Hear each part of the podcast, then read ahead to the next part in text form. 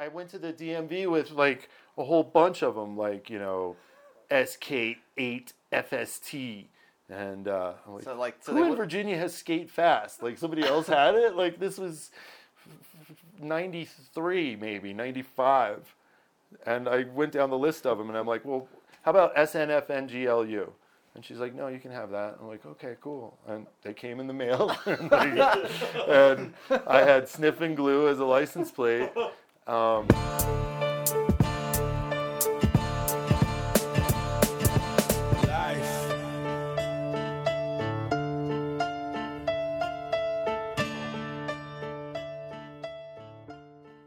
Hey, everybody, welcome back to the Venom Skate Podcast. I'm your host, Zak Maytum. This episode is with my longtime friend and downhill skate colleague, uh, Rob McKendry III. Rob has been a kind of figurehead and maybe mascot for downhill in the state of Colorado since as long as there has been anything that could be considered downhill in the state of Colorado. Uh, he organized the first major downhill race in the state, one of the only races going on in North America at the time, the U.S. Nationals of El Paso. You'll hear about plenty later on in the show. Uh, Rob has always occupied kind of a neat role in the scene here because he lives or has historically lived mostly in Vail or the Vail area, which is about two hours from where I live, and over two big mountain passes on a highway that often has tons and tons of seasonal traffic. So it's always felt like kind of a treat when we got to meet up with him. Not that it was like too much effort to be able to make the trip, but it just always didn't seem to come together that way. So anytime Rob has made the trip out to the front range to skate with us, or that we've gone on a trip or done a pass tour or something where we've ended up getting to spend some time with him, it's always just been that little bit more special because for whatever reason, psychologically, he lives a long way away. I've had some really, really great times with Rob over the years. We've done some killer trips together, some kind of hard trips together. Uh, and he's always been just one of those guys who could make anybody feel comfortable in any situation. Excellent sense of humor, great storyteller, as you'll get to know for sure. And we're very grateful that he's stuck around and that we still get to see him. We met up with Rob for this show uh, the night before he wanted to go 50 miles an hour on his 50th birthday. This was also to coincide with the kind of the release of a project that he started working on called the Safety Third blog. You can find that at, at Safety Third blog wherever you get your social media. You know me, I'm not really good with that stuff, but uh, it's mostly about head injuries from sport and living with traumatic brain injuries and the symptoms of them and all the things that he's exploring to get support if you need it and uh, any health stuff that he comes along that has helped him with his symptoms and you know interviews and whatever he's digging up for other people who are working on the same issue. So it's very uh, kind of near and dear to this podcast because it's something that we've been touching on quite a bit with these downhillers from this kind of 90s 2000s era where maybe helmets weren't as good as they are now they certainly weren't replaced as often as they are now and the riding style caused riders to be standing really tall so they hit their heads way more often than when they, crash than we do today especially because sliding wasn't really part of the game so it was like they were going to hang on until the wheels fell off maybe quite literally and it just made for a lot more brutal head slaps than riders today experience not to say that we don't still experience them. But rob is of a generation where he has seen you know in himself and in his peers a great degradation of quality of life due to the maybe the lifestyle as a whole that led to this or the after effects of of being an athlete in an extreme sport for a prolonged period and the the ramifications of a, of a long injury list that go with that. So definitely go over and check out what he's doing safety third blog uh, and he's really you know I, i'm so grateful that rob is still around skating still interested in contributing and uh, you know we get to listen to him talk for a while longer. So, uh, without further ado, you get to listen to him talk for a really long time because we just had too much fun with this conversation, and you know, hopefully, we'll probably get an episode two out of him later on. Anyway, enjoy. Our, our Roger Hickey. Hickey, yeah, I listened to that one. That was kind of that was kind of rough to listen to. Put your mic back on. so why? What? What? What did you give me an impression I, on? I don't know him, so um, I think you did kind of a long preface too ahead of time, didn't you? About this is who he is. He's not um, pulling any punches. He's not acting. You, Yeah, yeah, yeah, you yeah, know, for you sure. kind of, you kind of sold it ahead of time. Like, all right, this guy's kind of a character. And then, uh, I know. Wait till you hear the preface I do for you. Oh man. Oh yeah, I never thought of that. Fuck. Um, Everybody gets their 15 minutes of preface, Rob. right, right. No, it was interesting to hear him like, um, I don't know, the history of it was cool, but he's like he's uh he's a little bit egocentric and maybe narcissistic a little. I don't know. Some some might say. I don't want to say anything. I don't know the guy, but I mean, it was just kind of fun. I listened to that one, and then uh, Clutie. The Clutie one was good, but I'm biased because a lot of the Clutie one kind of paralleled the same time I was doing downhill. Right. Well, and I correct me if I'm wrong, but I think you like Clutie, all right. Yeah, yeah, You know. yeah. I'm a fan. And that was like so, and that's a big part of all this too. Is like, and it, and and remember, like we're just recording whatever we talk about here. I'm gonna cut it all up, so don't worry about this being long form. But uh, so much of this is like for where I'm at in my career, whatever you want to call it right now. That like you guys are like the ones who, when I came into it, are like when I came into this scene, you were then where I am now where you'd like seen a, a fairly good breadth of time and seen a ton of races and seen a ton of people come and go and i don't want to i want to have something captured of you guys before you know life takes us all apart forever Right. That was the cool thing about when I was throwing away like all my old EDI shirts. i got one of them You were exactly. You're like, whoa, whoa, whoa, whoa.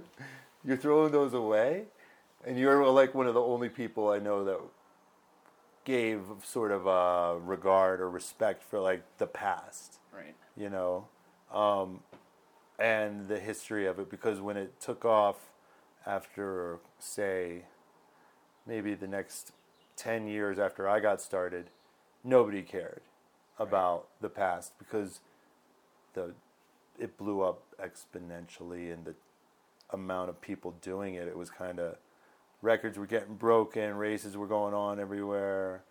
The wheels the trucks the technology the riders got better. So nobody you'd go to places and you're like you never heard of Gary Hardwick? Right. What do you mean? You've never heard of Biker Sherlock or EDI or IGSA or right and it was such an evolutionary leap from that era that no one could trace their roots back to them anymore you know they the, their forefathers were a lot more recent yeah it's painful to hear that nobody knows who Cliff Coleman is Oh fuck, man! You know? And I'm so my ass is so chapped that I like had my flights ready to go. I was gonna go to the Bay Area for two days just to podcast with Cliff and Jam, yeah and then you know the Rona, and here we are. But Yeah, yeah. There's because Cliff was Cliff was uh, riled up after the Roger Hickey podcast, and he has he has some some bones to pick about historical accuracy that I am more than prepared to allow him to pick at great length. Plus, because so so we'll talk about this a little bit more later, I'm sure, but. Something that I have, I really enjoy romantically, especially because I wasn't there, so it's always going to be better than it really was. About kind of your era of downhill, is I think there were so few people, like so few racers, but that it seemed like almost anybody involved was a, like almost a caricature. That it was like there were no like middle of the road, you know, forgettable people. Anybody who stuck around was like such a diehard, but they were all so out there that it worked. And and I just haven't felt that anymore because there's so many more of us now that it's it's diluted. But when it was like 20 guys, yep. Like yeah. when I think about the people from that era, I think about you know you and Clutie mm-hmm. and fucking John Rogers and Cliff and the guys who I know from that era. Like they all really stand out singularly as human beings. You only had like, but like you said, you only had twenty or thirty people back then because now you still have all those same great characters, but now you have three thousand. Right. You know, And they're kind of lost in the sauce. But back then, I remember like when I those thirty, a lot of the California guys were like part-time stuntmen. You know, they were um, bricklayers and roofers, and they had crazy jobs. They were surfers, but they were also like former um, cowboys, you know, and they were rowdy types, and I don't know, kind of seemed like you said characters, characters larger than life, and I don't know if that was because we were not we, they, because it was like Orton, you know, Right. he was he was an old guy when I got into it, but he was one of the top guys. Right. You know, and the Rogers brothers, they were older guys too. Everybody was a little older. Biker, Gary, Hardwick, um, you know, and uh, Mallard. Right. I was talking about I'll- with Danny, you know, at, at Barrett this year that because you know Danny's somebody who I've always identified with a little bit because because he was kind of the kid when he showed up, and I kind of felt the same way. Yep. And I rem- it was kind of strange that in that era, like talking to Clutie, that I was like, Clutie picked up a downhill board at 35. Yep. But that everybody in that time was uh, like a, and a fully fledged adult. Yeah. And it wasn't like a squad of, you know, 20 somethings rolling around on trust funds, you know, before they got their life together. Like these were dudes who'd had careers and shit. the reason I got into it was I saw Clutie at the Gravity Games, and I, that what was that? What year? It was ninety nine. I'm Maybe sure it's in the ni- Clutie podcast. So so Clutie is at the starting line, and he's already like you 30, 35. I Yeah. don't know what he was. And everybody he was racing was the same age, right around 30, 35. I mean, the youngest guy, maybe like a Van Bommel was like 25 or something. I don't know. I, I forget the ages. But everybody was older, and it made me feel like I had, oh, there was something I could do. I'm like looking at it going, I can do that. Right. I, and, you know, those guys look big and out of shape too. You know, you had Caveman and the Dregs team.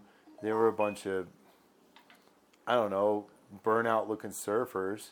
Right. I was a burnout myself, so I kind of gravitated toward the sport, looking at Clutie's eyes all glazed over, and um, all the dregs guys look like dirt bags, and they're just standing on their boards waving to the camera, and like, this is the gravity games. What the hell is this? Because I'd already been skating a lot, and and for years just using it as transportation. I'm like, these guys are just going down the hill like I go down the hill to go to work.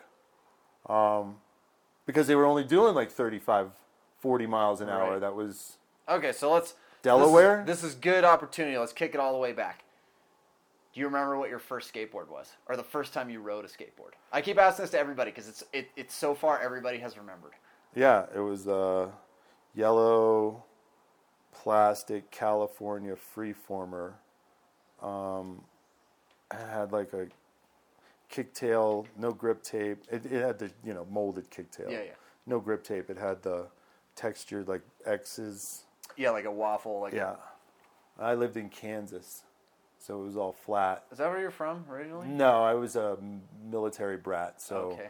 moved around a lot. Three different high schools, probably three different elementary schools, two different junior highs. Kind of explains a lot. Yeah, yeah, and the skateboarding thing, yeah, um, because it was transportation for a big part of that. Like, So was that freeform or yours, or was it yeah, else's? no, that was mine. I got Okay. that in like say 80, 79, 80. And you like, and that that followed you around. That was my board for like shit. What was I? It's like 10, 10 years old. So yeah, until um, we moved to Baltimore, Maryland, and that's where in like street skating, I had really started to see like, I guess, 80s. Like this started the 80s street skating scene, early 80s with like Rocco and uh, that whole Bones Brigade thing, and that skateboard turned into transportation and then street skating. Bonelesses, downtown Baltimore, trying to throw yourself into a wall, you Yeah. Um, yeah, so that that was that was my whole thing of launch ramps, and street skating doesn't it's you can't do that very long without getting really messed up. Like vert skaters are still doing it. Downhill guys, I mean, but street skating, like trying to. Oh, it's impact heavy. I mean, it's just not practical. I see guys now who like you know the slappy thing has come back. Yeah. Slappy's huge over the last like decade, and I see a lot of old guys just doing some phenomenal stuff. But I also see them like eating it hard. Like these guys got to go to work. They got kids. They got guts, and they're still trying to do you know like curb tricks and stuff. Like you don't come away from high side, you know, to your wrist or your your yeah, not for me. So I just did it as like getting around for a while. And uh, yeah, bombing hills. Bombing hills around Baltimore. And yeah, we lived at the bottom of a hill in suburbia. So yeah, going to the mall, you know. I probably had a pretty good mall grab. I think about it. Probably. Yeah. I definitely had the, the skater flip, you know, the Oh, nice. Yeah. Yeah. Do you know what your deck was, or your like, if you, if you remember any of them? I had a couple of them, but I liked Alvas and Skull Skates. Cool. And uh, Turn that noise off. Yeah, Alva, Skull Skates, um, Just turn. GNS. I can't. That's, that's probably about it. Are these the ones? Did they turn blue? They are blue. Look at how blue they are. Yeah, they, they That turn- mountain is blue as fuck. Yeah, they, they like fade out when they uh, get warm, I guess. I did um, stand up. I did open mic night at a comedy club once. Not even a comedy club. It was a basement in uh, uh, in Colfax. Like I was, When was this? I was heartbroken, and I wanted to like So this is twenty. kill somebody This or is somebody. 2014. Yeah, yeah, probably right around there. Yeah, and uh, I went to Colfax for a comedy night. I signed up. I went up. I saw the white light and just went blank. I forgot like all my material I had written down. And um, there was another comic in there who was blind. He was um, he did the open mic thing and blind. He was blind. So it's right when these Coors Light cans came out that change color to let you know when they're cold. And one of my jokes was, "Hey, how does the blind guy know if the beer is cold or not if he can't see it turn blue?" And nobody applauded. And one guy in the back goes, "Yeah, make fun of the blind guy." And I was like, "That's my time." I told like one joke. I bombed terribly. I was like so bad, but yeah. So, was- so on a common thread, because I don't know how this is going to slot into the longboarding story, but I, I just want everybody to know. Um, so, you've you've had a variety of careers, but at one time uh, you were a radio DJ, if I'm not mistaken. I was. Where was is that in Rochester? I worked in radio in Baltimore, Baltimore. and in Virginia Beach and Richmond and Charlottesville. So I worked at um, WIYY Baltimore. I worked at 3WV 97.5, 3WV WWWV Charlottesville. I worked at XL 102 WRXL FM, and I worked at 96 Rock Cape Charles Hampton Norfolk WROX FM, and I worked at FM 99 WNOR. And that's pretty much what brought me out to Colorado was to work at KBPI. Yes. I was going to work at Oh, KBPI in Denver, but the government deregulated radio and businesses or companies could own more than one radio station in the market and it changed Uh, radio forever. just like one. co- Then I was like five companies own all radio stations. Yep, put them under one roof, get rid before of you had to have like one DJ for every local radio station, whereas now it's all syndicated bullshit. Mm-hmm. Like I hear the same DJ on ten radio stations in ten states. Yeah, and I did that for a while as well. I did the, uh, I did country. I don't know anything about country music, but you know, news, sports, traffic, and weather. and then every once in a while, you're like, uh, here's Trace Adkins. Yeah, he's still he's still killing it. You know. Oh, yeah. Well, I remember when So this is funny, Rob. Like you haven't been around us for a little while. Like the last time you were like around downhill skateboarding on a regular basis or around events or whatever, we were probably all into like gangster rap. Uh, we're all all we listen to is pop country now. like all we blast out of rental cars at races all over the world is is heinous Oh. pop country music. Yeah, I Can't get enough of it. I could see that. I could see that. You you guys go off the deep end with a bunch of different stuff. I have I have That isn't the understatement of the decade. I don't know. I, I never know what I'm gonna get um, at skateboard races anymore. If there's gonna be like, you know, fires or flour, or we got to be in bed al- at a certain. there's always going to be fires. There hasn't been flour in about 12 years. But I'm not saying it's too soon for a comeback. antiquing. Yeah, that was a good one. Um, But I would like to, if you, so, I'd like you to enlighten the viewers or listeners uh, as to how your career in radio came to an end. um, well, uh, uh, I think you're trying to get me to tell you I'm some. fishing for a particular Yeah. story. So Now, no, no, there are others because, like, I remember pretty much everything I've I ever heard. got fired a few times, and I because there was one time where I believe, correct me if I'm wrong, because I haven't heard this story in at least ten years. Uh, a guest on the radio station uh, was the artist Jewel. Oh, Jewel, that's a different story. Yeah, that. oh, I thought you were talking about. Oh, I want to hear that one too. So hear Jewel.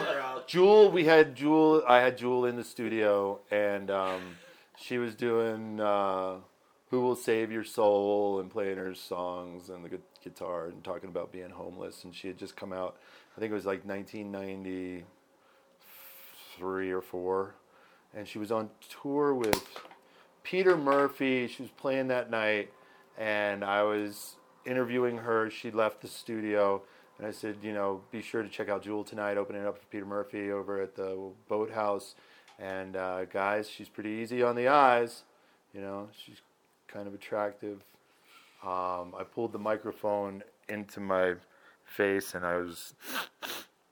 I said, "Oh, I'm sniffing Jewel's stool," and I think they were in the car on their way away from the radio station if they hadn't left the parking lot yet, and they heard that and they made the phone call to say, you know, who the hell is this guy and what is he, you know, and I got in trouble for that. But the the one I thought you were talking about was Susan. Who was it? Susan Smith, I think was her name, or Susan Smith, maybe. She drowned her two kids in South Carolina. Uh, you guys might Where she like drove her car into the lake. Like, yeah. So the thing was, though, she was around for like four or five days, claiming a black man had carjacked her, and the kids were in the back seat, and she didn't know what happened to her babies, and the whole area was looking for these kids, and it was big news where I lived in Virginia Beach because we mid Atlantic bordered North Carolina. I think that's where it went down, Union, whatever. So I was on the radio when it came out that they discovered the car in the lake and she came clean or whatever with the fact that she had put the boys in the car and drove them into the pond. And uh, I said, well, maybe she was just exercising her right to choose. and a bunch of people called in to tell me they wanted to kill me. and um, I drew the curtains on the radio station studio, and um, the radio station manager called me to tell me, like, what the hell are you doing? You got all these phone calls. People are pissed off at you. You got to go on the air and apologize. And I went on the radio and I said, you know, hey, I, I- I know I upset a bunch of people, and I'd just like to say that I'm sorry, mommy. I thought we were going to McDonald's. And uh, that got me fired. I was like, McDonald's like threatened to pull their advertising. And I got hired like a week later at the other competing rock station. so and that was the one where I had the Jewel story. You know, that the, the Susan Smith drowning her kids was prior to Jewel, and I used to get in trouble for um, yeah, just saying saying stuff that I shouldn't say. So on a similar thread from Virginia Beach, uh, tell me about sniffing glue. Oh yeah, yeah, yeah. Those those were my tags. So I- when I, I- met Rob, the first time I went to his house in his bathroom, there was a license plate, a Virginia license plate, uh, and it was S S N F N G L U. So s- sniff and glue. Yeah, my mom. And My I- mom thought it was Snuffleupagus. She couldn't figure it out. She was like, "What's Sniffleupagus?" And uh, yeah, as I went to the DMV with like a whole bunch of them, like you know, SK8 FST, and uh, like, So like so who in would- Virginia has skate fast? Like somebody else had it. Like this was ninety three, maybe ninety five, and I went down the list of them, and I'm like, well, how about SNFNGLU? And she's like, no, you can have that. I'm like, okay, cool. And they came in the mail, and, I had sniff and glue as a license plate. Um, for how long? Like, like five, six years, because I renewed them all the time. I didn't want Like to lose until them. you moved to Colorado. Yeah, I had them in Colorado for sure. I had them in Colorado.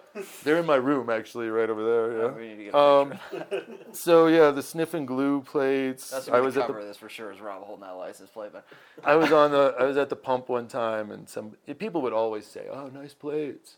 Yeah, those are funny. Nice plates." And somebody said it to me one time, and I just kind of like shrugged it off. And I looked over, and she had C and double, C and DBL. oh nice. So sniff and glue and C and double were at the pumps together for it. was it was a moment. yeah, yeah. Um, well, shit, man, you got it. That's part of it. You got to have fun. That was the whole thing with like getting into skateboarding too. Was like hanging out with you knuckleheads until like I started getting older, and I was always having fun doing this, you know, crazy like jokes and being a prankster.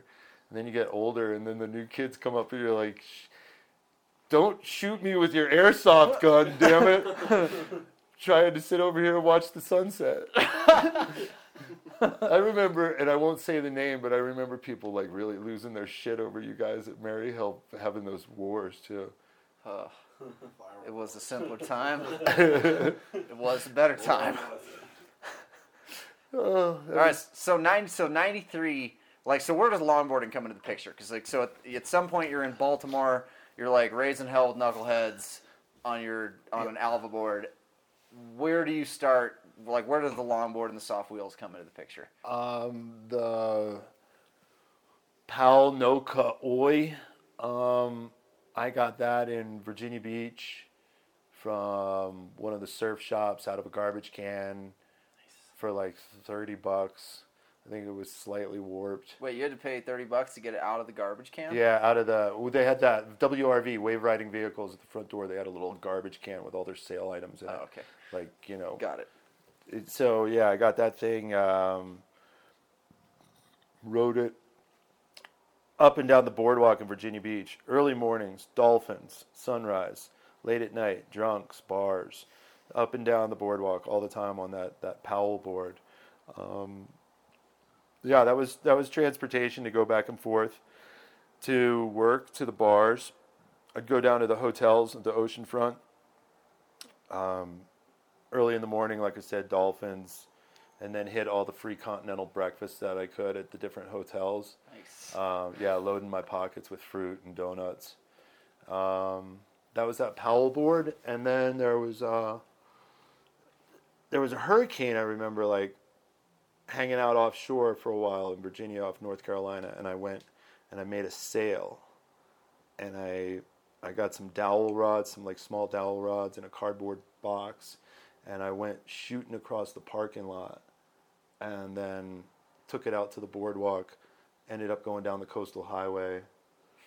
They were evacuating the area because of high surf warnings and high wind, and I was the You're only just like, thing. on- wind powered skateboard, go Yeah. I was, I was the only thing on the road, and I ducked off the road into a ditch. I remember when a, a state trooper was coming at me. I hid, got back on the road, and I got down to like the border of Virginia and North Carolina on the eastern shore, and I had to call a buddy to come pick me up. It's like, how far is that? I think it was like 30 miles. Holy shit! I think it was like, yeah. But you know, when you get cooking on the thing, I remember getting cooking on the thing, and um, you don't care. You don't realize that you're just eating up the road. Right. I, I, I would look at the map too to tell you. I mean, I could look at it like from where I left my house. I think it was, it was probably just right around 30 miles.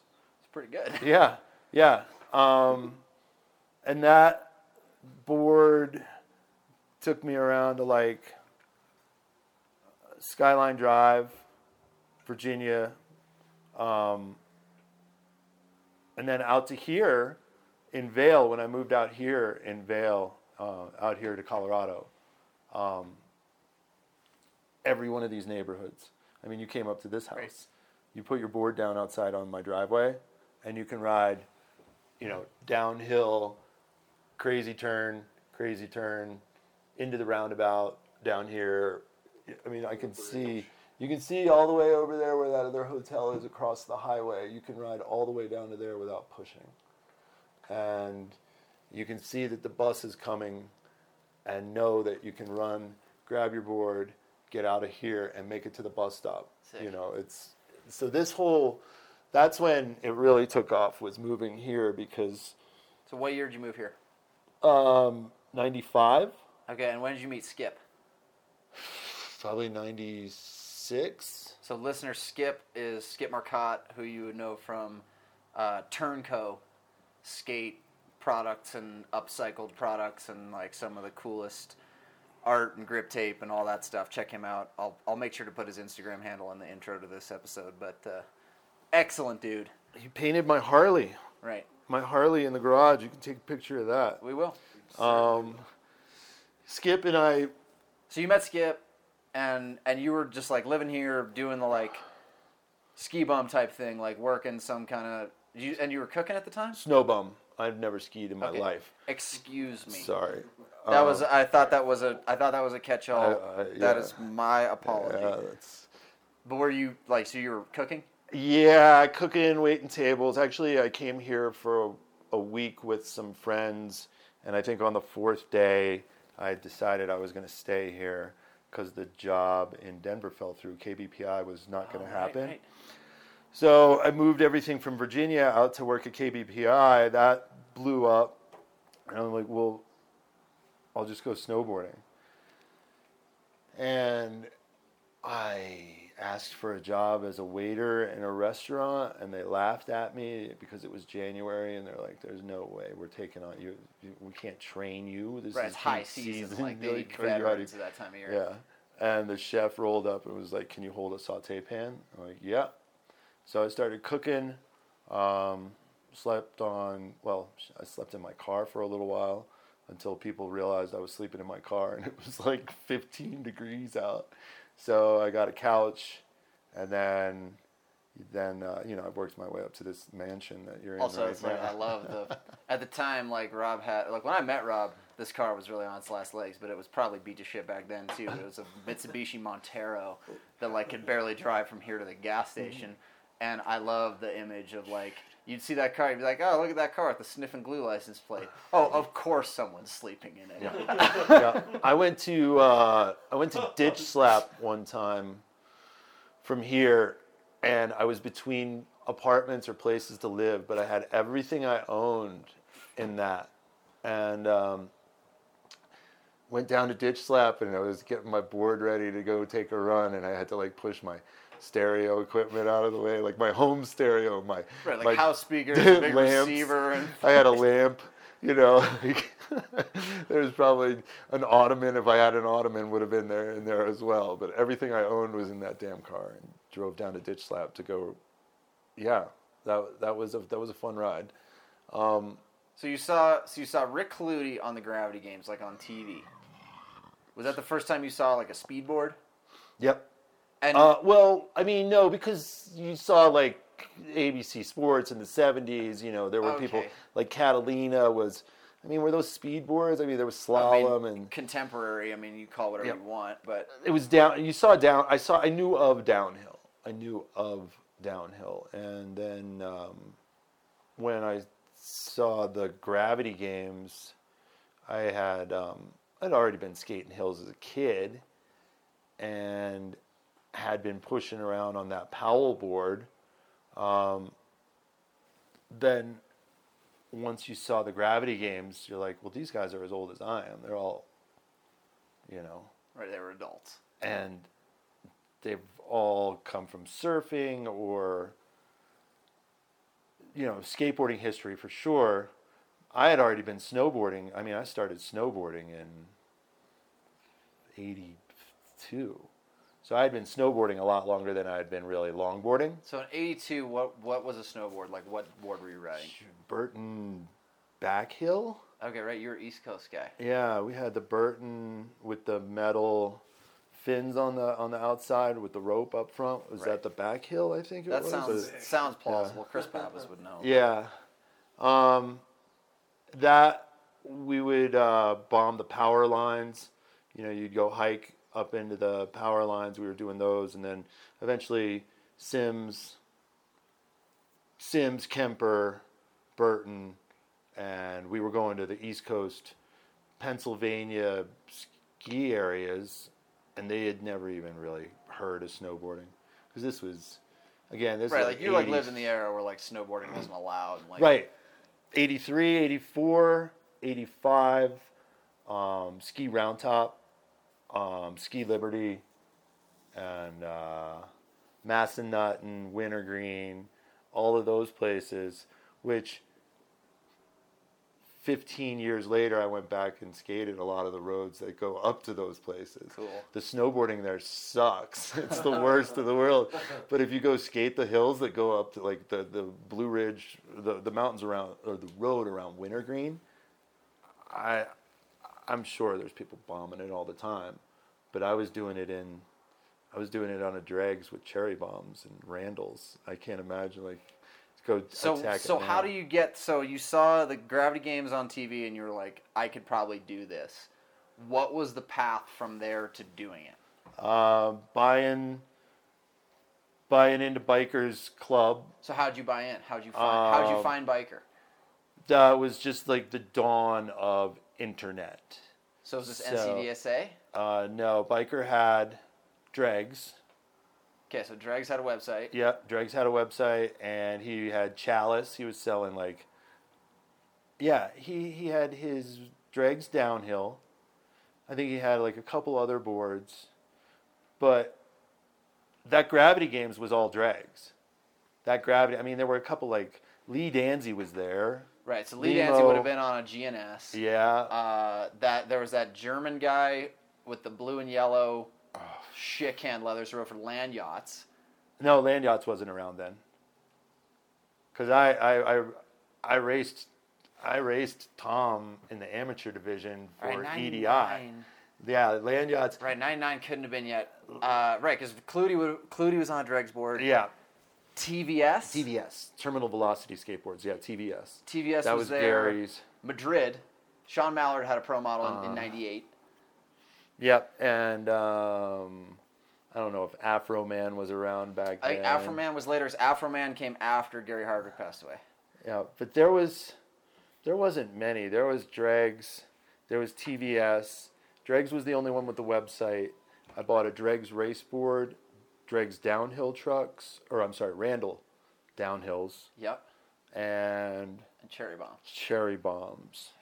And I went pizza, That pizza to me, brothers. shall we? Yeah, I'll just put that on. Man, Thank you. Now you may talk. I was up w- near uh, where the plane crash was too, the other day. Vail Pass plane crash. Yeah, before you kids and your helicopters, we had we had a plane go down. Um, I was, Okay, but did you hire the plane? We were hanging out talking to the Because that's kind of important. we were talking to the hired first responders. We had the fire department, ambulance, and one of the town councilmen talking about where we were going to put everybody. Uh huh. And while we're talking up on Vail Pass, this plane comes in and here, like the motor just cutting out. We all of us just watched it like slowly get lower and lower. No, you're right, Rob. This pizza fucking sucks. Is it? Is it bad? It's fine, but it's Pizza in this town is bad. it's, yeah, it's, it's decent, but okay. So we're gonna get there in chronological order, but so just take me back. So you mm. got your Dregs race board, mm. your Randall downhills, Cherry bombs. cherry bombs, and like you got all that shit like mm-hmm. in the mail off the internet. Yep. Uh, leathers. Technique. Okay. I went down to the motorcycle shop on South Broadway. Technique leathers, red, white, black, motorcycle, hunched over, a lot of pad, armor, vented, and 700 bucks. Oh, Yeah. holy shit! Like seven hundred bucks in nineteen ninety nine. God damn. So, took all that out to um, Highway 131 by State Bridge. Mm-hmm. And That Battle Mountain? no, this is uh, out here on your way to Steamboat. So you go down I 70, make a right, go out towards the flat tops, and there's a road that gets up to like a good 45, 50, but not on your first, very first day. Your very And like before this, like your hill bombing experience was like riding the paddleboard into town. uh huh. Yeah, yeah. I love this. Like Yeah. everybody from this era has the like it's a thread that binds you all together. Is like you bought your first downhill board and you just went to like the biggest hill you knew and just pointed it and we're like, this must be how I do it, right? Well, like, a- I around saw the guy on the TV. Around the neighborhood, you could run it out into somebody's yard. right. even if even if you were you know 18 22 miles per hour faster than you can run you knew there were hedges and Right, like Texas two grass. step into the lawn is mm-hmm. fine. but out where i was it was ravines and big rocks and sagebrush all lining the edges of the road i never got to the edge of the road i think i got up to like 30 35 maybe and um, went over the handlebars right to the chin bar of my new helmet, bounced off the pavement, bounced off my chest, and um, didn't didn't like speedboarding at all. It was a bad time. it was really stupid. But like, I gotta respect the gumption of like of the folks of your generation who you didn't have like a friend get you into this. You just like knew it existed and like had to have a piece. But you could um, look at the trucks and go, okay, well these things are going to turn until they're like 35, 40, 45 miles an hour. So you had to take it to a big hill. You couldn't like Had you- to. You you could Couldn't take it to a small straight hill where you didn't need to turn and feel it out. What You're were just like, I'm not gonna be able to turn until it's a fast turn, so I need to find me some of them. I don't even know if it was um, the, the the black urethane that was in there for bushings, Mm. those wheels, like the whole setup. That down, what were those? Thirty five degrees, Mm-hmm. and um, yeah, you you take it out in the driveway and you'd lean on it, and the board would go straight. You know, you just lean yourself right, you could off. scarcely ride around the roundabout on 35, 35. So that trip out to State Bridge or Highway 131, I bounced off of my new helmet and scuffed my new leathers, made me um, decide I either was going to stop doing it and sell everything, because I, like you said, I didn't have anybody to show me how to do it, Right. or I was going to go somewhere and learn how to do it, and EDI, bikers organization, Dregs, had a race series. It was a California. I think it was all California at the time, but the um, the first race. Unless you count the gravity games. Yeah, this would have been pre Gravity Games. Wait, okay, hold on. How could it have been pre-gravity games? Oh, I'm sorry. No, if you've found out about it through the this gravity would have. Yeah, you're right. You're right. Um, EDI. What was the? What were we talking about? The first race. Well, yeah. So you found out about EDI, and you and they had a race series. and It was mostly California. the the re, what I got hung up on was the race I went to. I was racing in the amateur division, trying to get up to the pros. The pros were trying to get into the gravity games. My focus was just learning how to ride the thing, and I didn't know there were two divisions. I guess. And the amateur kids were, yeah, they were trying to get up into the pro ranks, like with So do you remember what it took to go from amateur to pro in EDI? there were rules, but everybody who came up and got close kind of got grandfathered in. It seemed like you had to, you know, write a letter, mm-hmm. petition, or We got this from Danny Connor that he like didn't go to enough. Like the criteria was some like number of podiums or something in in a Right. season, and it was like you had to get a podium at three races, but three of the races, but there were only six races, and three of them were in Europe. Yeah. So if you didn't get to all three and podium all three, so but he wrote a letter, and they were like sending one back that was like because of your exceptional performance at this race and this race, you, you've been granted pro status. And I think that's that's what kind of opened the door for others of us. We were like, well, Danny got in for doing this. You know, why do we have to go to? Because Tom Edstrand was Chapit, myself. Um, there were a handful of us that were like, shit, Jody, Rizzo, JM. We'd all we were in the AMs, and you'd go to an event, you'd get your top three finish, your podium. But between like I'd say eight of us, we were trading it out. There was no way mathematically, like between the eight of us, with only like, like you said, maybe five or six races during a season, that any one of us could podium or to yeah go to pro the, the following season Right. Um, because we were all just trading out podium finishes, or it became who had the money Right. or who had the freewheeling lifestyle to make it all, to all these events. Connor was a kid, you know, so his dad was taking him to him. He had Right. that advantage. Um, so which so what EDI race did you make it out to first? Campo. Campo was an Indian reservation. Um, So I I've heard almost nothing about this race. I've heard about Mammoth. I've heard mm-hmm. about Pikes Peak. What Yeah. was up with Campo? Campo was We got some photos of it that Danny gave us, but Campo, I didn't realize I was on the hill when I went out ahead of time to check it out. So I went, I and I didn't know any of the rules, any of bikers like you can't check out the hill ahead of time, or I was just like, I'm loading up a bunch of my gear, going out there, seeing whether or not I can figure out how to ride it, or am I going to sell it?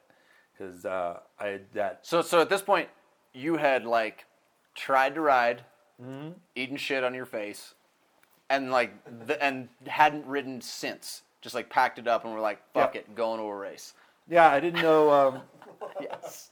I didn't have uh, a closed course was a big deal. Yeah, if yeah, you okay. to- if your board could only really turn or perform at like 35, 45 miles an hour, you can't really do that around here, you know, or in the neighborhood. Um, I didn't know how to do it either. So I would go to the source, those guys I saw in the gravity games, well, they were all getting together at Campo. You had all those guys, Biker and his team Dregs, and Rick Clutie and Caveman, and they were all going to be at Campo because they wanted to qualify for the gravity games. And then the other minions in the amateur division wanted to come up. I think it was, it was ridiculous too. It was probably like hundred dollars. You get a T-shirt, um, and I went in to the field of all Californians. They called me Colorado. I remember showing up in the rental car out of Campo. Um, and again, you didn't know where the hill was because it was such a slight hill. It was just a gradual, long, descending, sweeping left with maybe a little bit of a right at the bottom.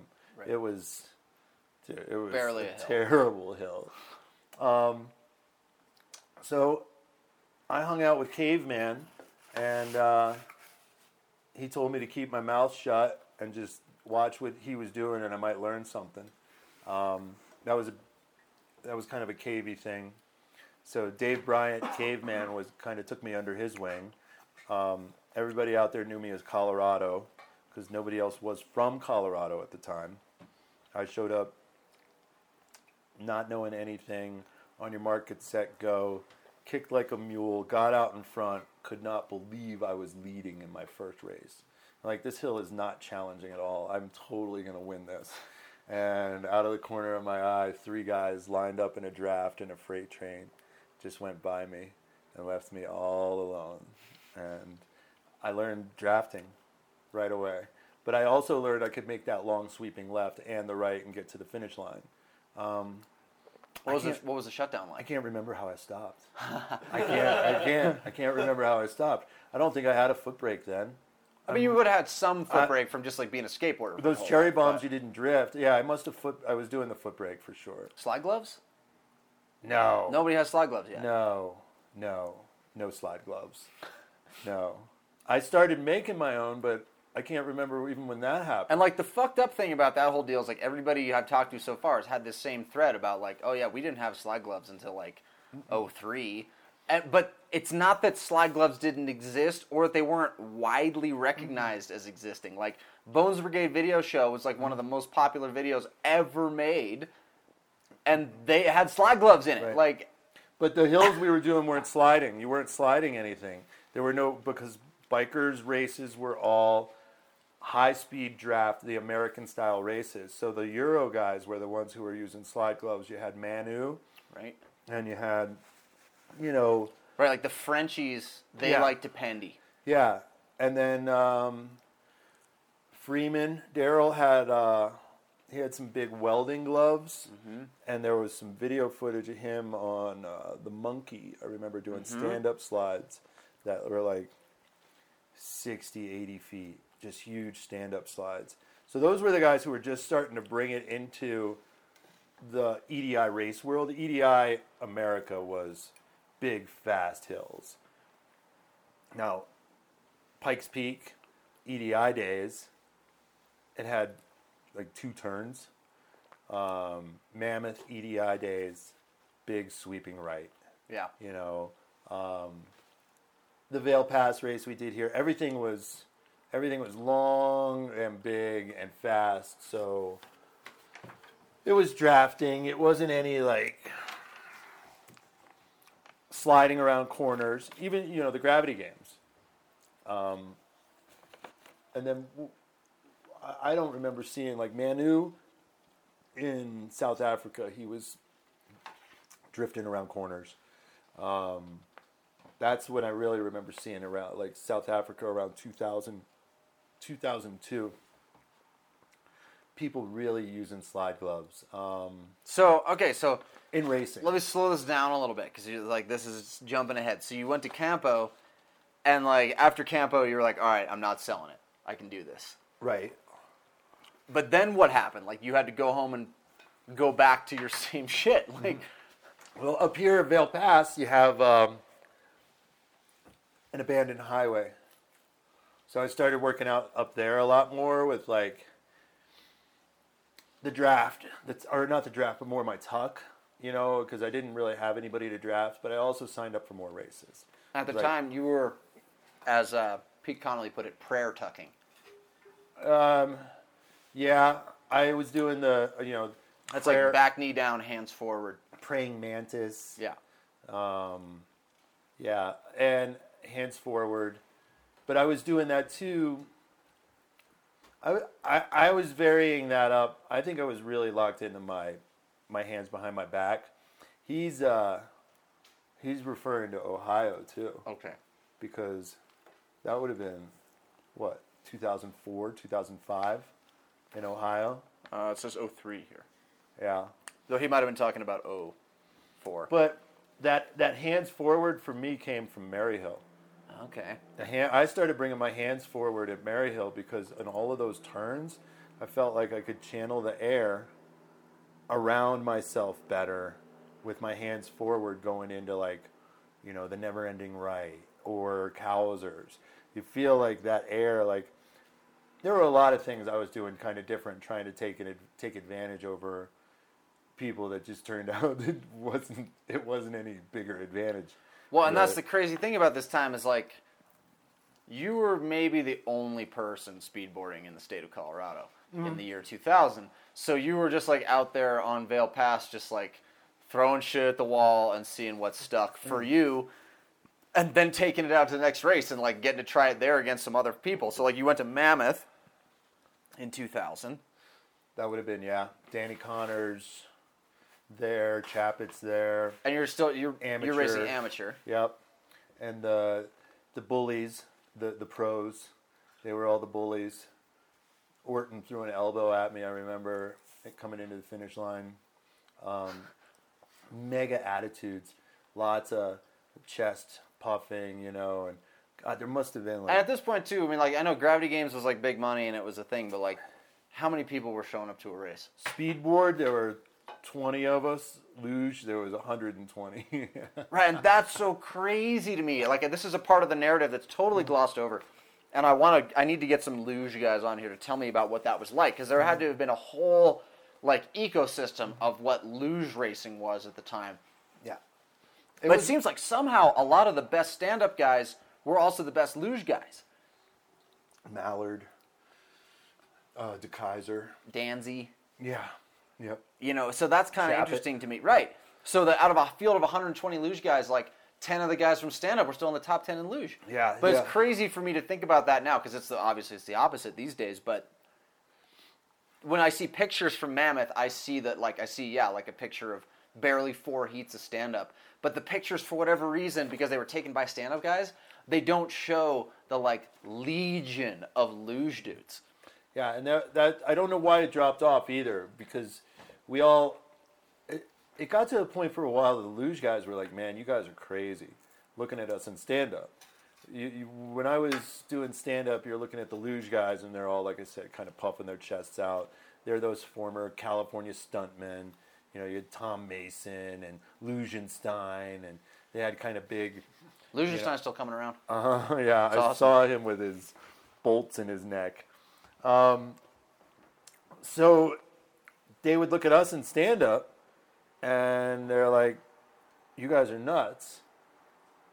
And all I could think was like, "You guys are, you guys are out of your minds. You can't see anything. You're gonna break your legs."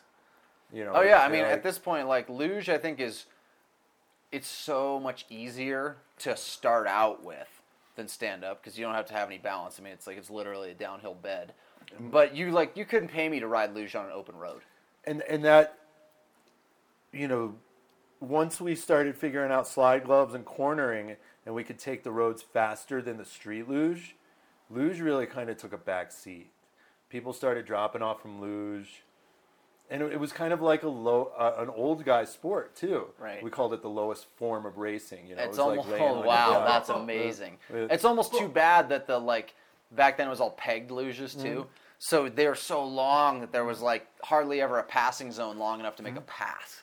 And I think maybe if pegless had come in a little sooner, maybe it could have been more exciting.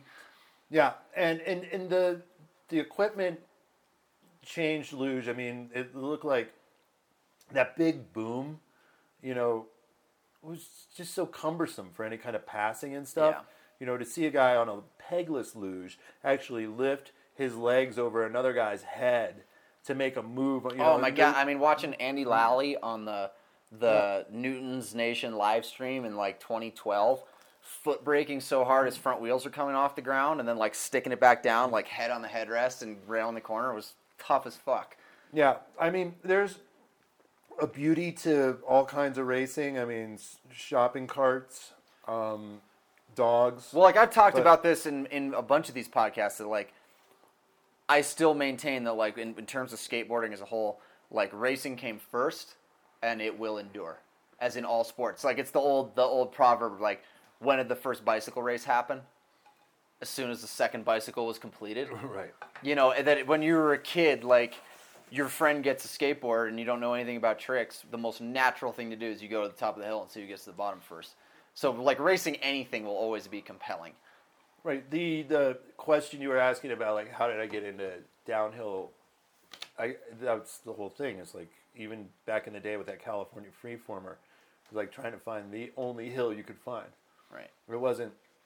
I had no idea or knowledge of 360s spinning, a three, or nose walking, or any of the old school 70s tricks like walking the dog or Right, you were gonna have to like happen upon an issue of Action Now magazine that happened to have skateboarding in it to learn about any of that stuff.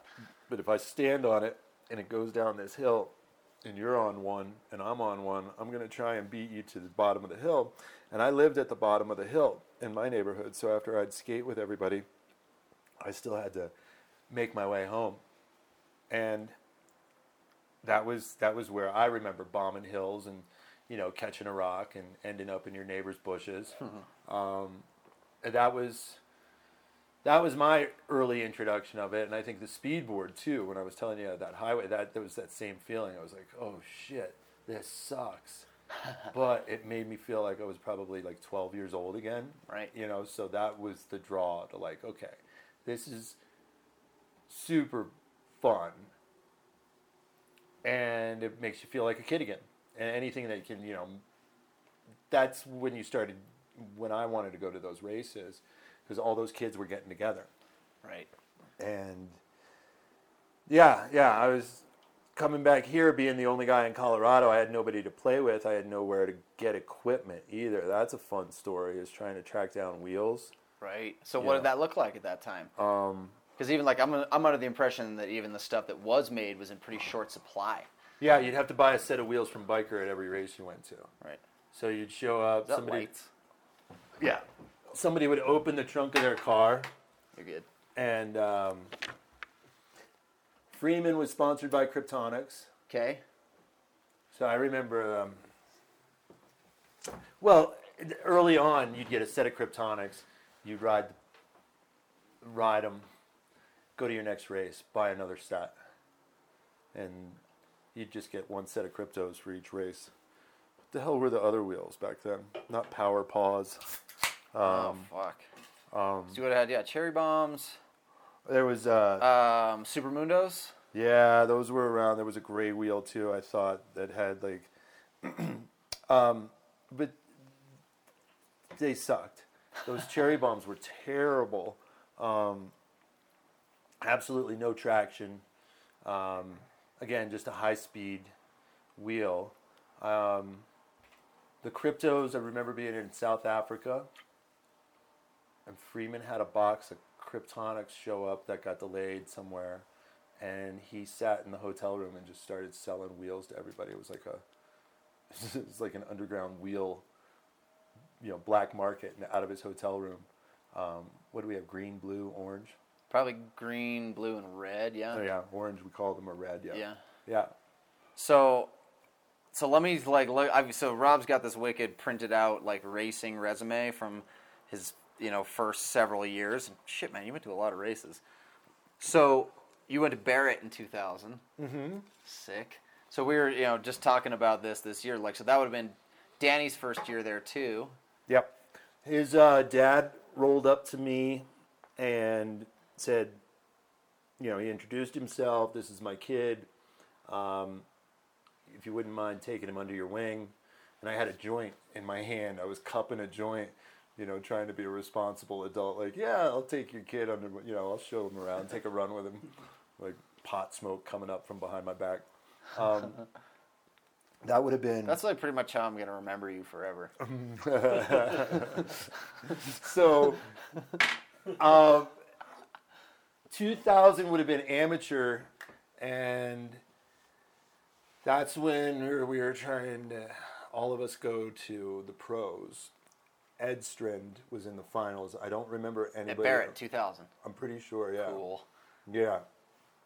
So, I need to get him on the podcast. was there another Barrett on there, like 2002? Mm, yeah, 2001 and 2002. So shit. I rem- I, I can't recall now. I got a trophy. I'll have to go look at the trophy in my bedroom Okay, well, yeah, we'll to fact verify. check this. Okay. It might have been. Um, but Barrett was fun because every year you went to Barrett, it was a different track. It was eroding away. Uh, yeah, even- you should fucking see it. I'm surprised it's even still there. you know what, man? I it's still great. Mm-hmm. But when I look at the pictures that like Clutie has of it from the early 2000s, like it looks like it might as well be new pavement. It was a two lane road. What is it? Is it a two lane road still? I mean, how, like if you consider like a lane to be the width of a skateboard, then yes. but the two lanes aren't next to each other. So I was a Clutie, I say fanboy. And when I went out to Barrett. So what? So so what made you choose Clutie over the other archetypes of that era? Probably the Budweiser over the meth. so So, so we could take a moment to touch on this a little bit because I think it's super interesting that from that time, it was like, it seems like there were kind of two cadres of dudes doing this. They were like guys who were pretty much just into like weed and beer, or you were like into hardcore stimulants. Yeah. Well, at the time too, you know, it was all illegal. Weed was illegal. Right. And uh, if you're going to California, that's kind of the motherland uh, for weed back then. And these guys were all surfers, skaters, and um, you knew there was going to be plenty of weed around. And um, again, there was this big luge scene, and the lugers, a lot of them were from NorCal. A lot of the luge guys who were big on the scene, you know, there was the San Diego guys, the LA guys, but um, there's a lot of meth up there in the wine country as well. The wine weed growing country, the Green Triangle they call it or whatever. Yeah. So- Mendocino County. Um, and apparently that's good meth. I mean, if you are a connoisseur, I'll have to take your word for I, it. I don't know. I don't know, but um, that was going around. Um, uh, not not really prevalent, but I was more drawn to the guys who like to just chill out and were more mellow and you know It's true. I would really describe Rick Clutie as mellow. yeah. I mean we, but Rick was out there too with his wife. Okay, right. His He- kids. That's the thing. He had like four kids and shit. Uh, so Rick was showing up with like the tent, you know the he had like the a chair and a cooler. yeah, VW bus, and he's hanging out, big sun hat, you know, surfer dude. Um, yeah, Rick was a lot more fun to to hang out with. Eventually, you know, getting picked up from the airport or going to his place, um, becoming friends with Rick, and that was a treat because you're now in the car going to Barrett with the guy that knows every corner. Right. And like know, the guy uh, who like introduced you to the sport. The first one you saw on Yeah, TV, yeah, you know? yeah, yeah. That was that was always a kick in the pants. I never tried to let that get, uh, you know, into my head so much because he's a normal guy. You know, you're like, all right, well, this was the guy that kind of turned me on to this. But you're like, oh, he's a What roofer. kind of life? What kind of life do we live where we think Rick Clutie is a normal guy? well, No offense, Rick. We love you. So I would um, be spoiled too in that like we'd go to turn four and we'd just work out on turn four, you know, and he would give you uh, the sage advice of how to catch somebody on Barrett, Right. you know, and where to be here or here. Or if you can still see them and they go around that corner and you're right here, you can still catch them. Never give up at Barrett. Barrett was that track. You're like, you know, if you're if you're following somebody, pieces of the road could be coming Oh up and hell landing yeah, on man! your board. Anything in the world can happen at Yeah. Barrett. Yeah. Never give up. and that um that whole cat track thing back you know back in the day it was different because you could uh, on the left side of the road you there was a left side of the road. There was the cat track. Yeah. and then there was probably about Even ten years ago, there was a left side of the two road. feet. There was probably two feet. I think the last time i was up there that two feet was gone. It was all the way up to the cat track. So all of that sage Clutie advice is probably totally thrown out the window now. It's a different a diff- different track. Oh yeah. That's a um, that's an amazing hill um, and spot in the world when you have you know a U-Haul and you load it up with all the riders and you drive them across the border into Mexico. It's just kind of silly that you can do that kind of stuff. You know, you're I don't know that you can anymore. Well, they made us get out and walk across. Oh, okay. But it was just fun to show up with a U-Haul full of people to go get tacos in Mexico because you know you're only two miles away from the border there. I, I'll confess, I've never done it. I've never been to Tecate. Um, federal agents lining the hills. Oh yeah, that's see that's all of that. commonplace, yeah. But yeah, just to like, okay, we're gonna take a break from racing because you know the U-Haul caught on fire. let's let's take the other one down to Tecate. Um, yeah, that's a cool spot. Um, the cafe. Yep. That's that's just that's on the list of like all the spots in the world. That li- little weird spot in the desert, you know, that we race. People go back to, but Southern California, you know, Right. They should turn it into a track, a downhill I mean, it's as pretty much as close as you're ever gonna get. Like, there's no reason for a car to ever drive up Barrett Junction. Like, repaved chairlift. all I'm saying, I you know, I've said this before though. If you repave Barrett, I got no reason to go anymore. There, there are plenty of smooth hills in the world. You know, put a chairlift on it. We'll talk about it. But Right. but if you pave Barrett, I have no reason to go back. Well, just the access of um, skating it in January. If you live up here in the Oh, mountains yeah. of Colorado, and you're like, okay, there's this outlaw in January, and you live up here, and you're like, there's 50 inches of snow. Yeah. You know, there, it, it, there, that's the draw. That's Well, and like Calvin go. hit the nail on the head this year. I mean, it's too bad that uh, obviously the race season got completely canceled, but Calvin was really gearing up to do a world tour, and he was saying like, you know what, man, you start your season out at Barrett, you go there in January, and you were like fully desensitized to pavement artifacts for the next year. Mm-hmm. Like it's your vaccine against like chunder. Yeah. So true. yeah. And it's totally true. All the years that I went to Barrett in January and then went on the world tour, every part of a track in the world where somebody's like, "Oh yeah, the pavement's really bad there," I was like, yeah, I've got a piece of Barrett in my bedroom. "I've got, I've got a piece of my garden." Yeah. Yeah. Um, Barrett, you ride down for your second run, and there's new holes. Right. You know, because just It's all- alive. Yeah, there's uh, and there's some cool shit living out there too. I mean, there's a cactus flower that opens up in the middle of the night when the moon's out, and there's a particular hummingbird moth that waits for that thing and drops in there, and you're like, where the hell are we? there's like, you know, outlaws. And, There's some really big beetles, Beetles. that are uh, that are really spicy. Yeah. You eat them. Oh, nice, nice. yeah, Barrett's uh, Barrett's a gem. Barrett's a blast, and uh, I'm just surprised anybody. When was the last time you were there? This January, there were probably 50 people. It was it was amazing, and I hadn't been there in probably three four years. I took one run, and like, I like no, I took more than one run. My first run, I went full speed and just like went on autopilot. Found all the lines again, click click click, and I got to the bottom, and I, I, somebody was asked me like, "Oh, how was it?" And I was like, "Fuck, why'd I stay away? It was so good." Yeah, I- camping out, you know. Nobody went to the cafe, which kind of bummed me out. Like I, I went to the cafe with like Calvin and the Rogers brothers, and we like sat there and bullshit. And, and uh, Waldo's crutch luge is still there. Wow. Yeah, Waldo. He was my roommate in South Africa. Cool. Waldo. Um, So tell me, tell me a little bit, like a little sidebar. Tell me about Waldo because I never met him. I don't. I all I know about Waldo is one the insanity clip of him at the the San Francisco Big Air, which I recently learned from John Rogers. They didn't get any fucking practice runs. Every hit on that ramp was everyone's first and only run. So for him to hit it like that, so perfect, like head on the headrest, 91 feet, like unreal. And then my other memory of Waldo is uh, at Frank Waterhouse's house in Allens Park, where he lives now. yeah.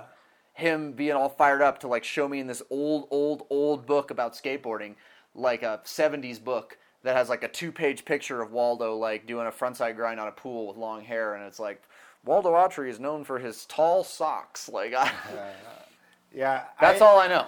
I didn't know much about him until I got into downhill and learned that he was this iconic um, 70s, you know, not iconic, I guess. He was, But he like he was a pro skater in the '70s. Yeah, which yeah. was not easy to do. There were a shitload of skaters in the '70s. but he was always the guy, too, that I was told that was like going bigger than anybody else. And the photographs, that there weren't a lot of pictures of this guy.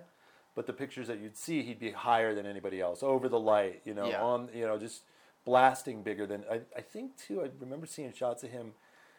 It was like the Pepsi demo days where Okay, they yeah. I mean, he was like Dogtown era, like five inch wide board shit. and they'd have like those clear plexiglass like exhibition style ramps they'd throw in at a halftime show and he um, was from what i understand would go bigger than anybody else and that had to, not only to do with skateboarding but drinking Oh, and uh, he was my roommate in Cape Town.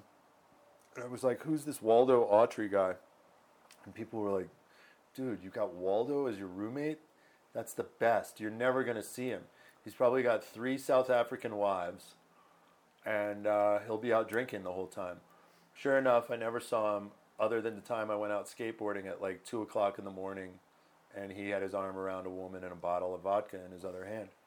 Um, and then Wow, so he rode. He was on the Pepsi team, and he rode for Tunnel. I mean, that's heavy.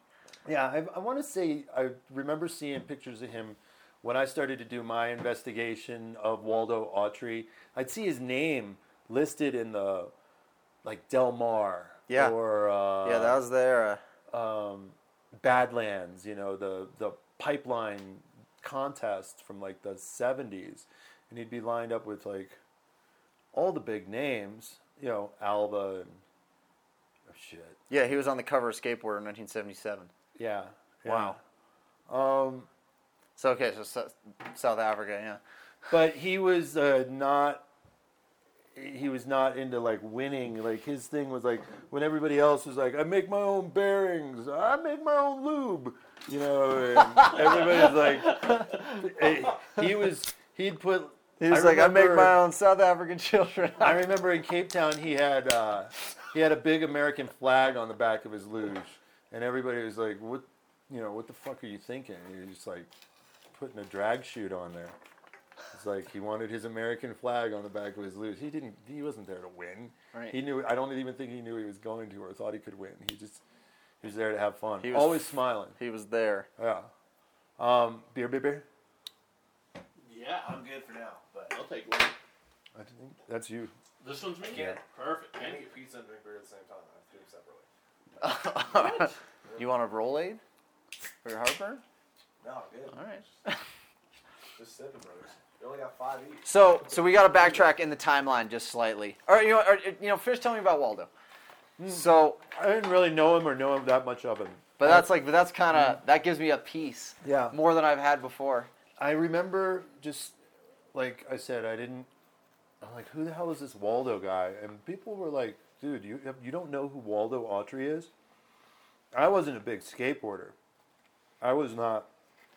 Like, it was transportation. Right, and like by the time you had a paddle board too, like the all those '70s era pros were history. I mean, and history, history. And and Waldo was, you know, the guy that was always around with a big smile and always smiling. Um, I just remember his like peers would always build him up, and the guys that I looked up to, like the Rogers brothers, and you know some of the Dregs guys were like, Waldo's the fucking man. Right. Um, which I didn't really know that much of him other than you know what everybody else had told me. Um, but I'd see his name, like I said, up there with like Chappett back in the '70s, or Bo Brown, or any of those big names. I'm not. I'm not much of a historian when it comes to him. so I'm looking at your um, your resume again. Mm-hmm. So I've got 2001 Danger Bay. Is that Danger Bay one? Mm-hmm. So, how'd you find out about Danger Bay one? Shit. How did I find out about Danger Bay? I.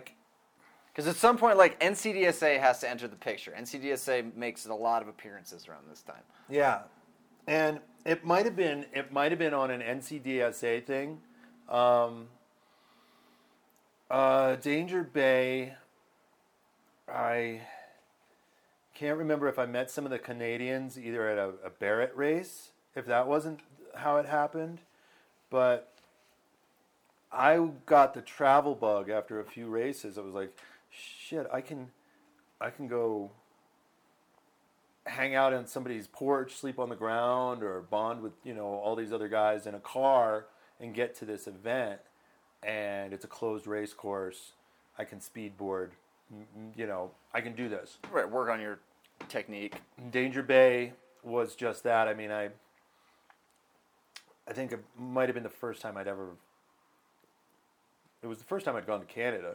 Might have been the first time I'd ever left the country. I might have been to Mexico. Yeah, a couple times. Um, flew into Vancouver. Didn't really know anybody. I might have known Dan Pape with onshore boards. Dude, I know Dan Pape is one who I'd love to get on the podcast. Mm-hmm. I guess I could do him with Skype. Like I'm probably never going to see him Is again. he in Asia? He- yeah, he's in Japan. So, um, Danger Bay, you go into Vancouver, you get on a ferry. Horseshoe Bay. Yeah, and then you're Take the ferry to Sechelt. Sechelt. And I slept on the porch of the local newspaper in Sechelt um, in my leathers because I was freezing my ass off. So I unpacked my gear. I shit. I wonder what board I was on. I must have been on that dregs board, and uh, there were maybe it must have been ten of us, fifteen of us, Right, small. racers. Yeah. Um, And like other than like the Canadians, like who were there any other like name brand riders from the states I there? I can't think of anybody else from the states that was there. If Danger Bay weren't, no, there was maybe Jimmy Flint, Okay. um, but no, because the finals were me and Jody, Yep. and um, I mean, you know, of course Bryson was there, but I can't think of What about uh, Limo? Because he was so close. no. Okay. Danzy wasn't there. Uh uh Because he would have given us a run for our money. Right. I mean, Jody and I were hacks, and uh, he figured me out. Uh, I could have, I should have, would have, could have. I could have won the first Danger Bay. That son of a. Fuck, man. And and this is that thing too. Like for my era, guys. Like nowadays, like the goddamn millennials don't know about Danger Bay. Like, because when I came up, like that list, like, because my first Danger Bay was Danger Bay 9 mm-hmm. and no Danger Bay eight. I think I went to the first six. Either way, but like that list, the list of people who'd won Danger Bay was like, it could not have been etched mm. deeper into fucking stone. And that whole thing about how like no one's ever won two except the schnitzel, like it was a thing. It meant something. It really meant something. And if you'd won the first Danger Bay, Fuck. you would be immortal. Shut up. I'm, I'm, I'm, I'm sorry, but He like, fucking. He fucking.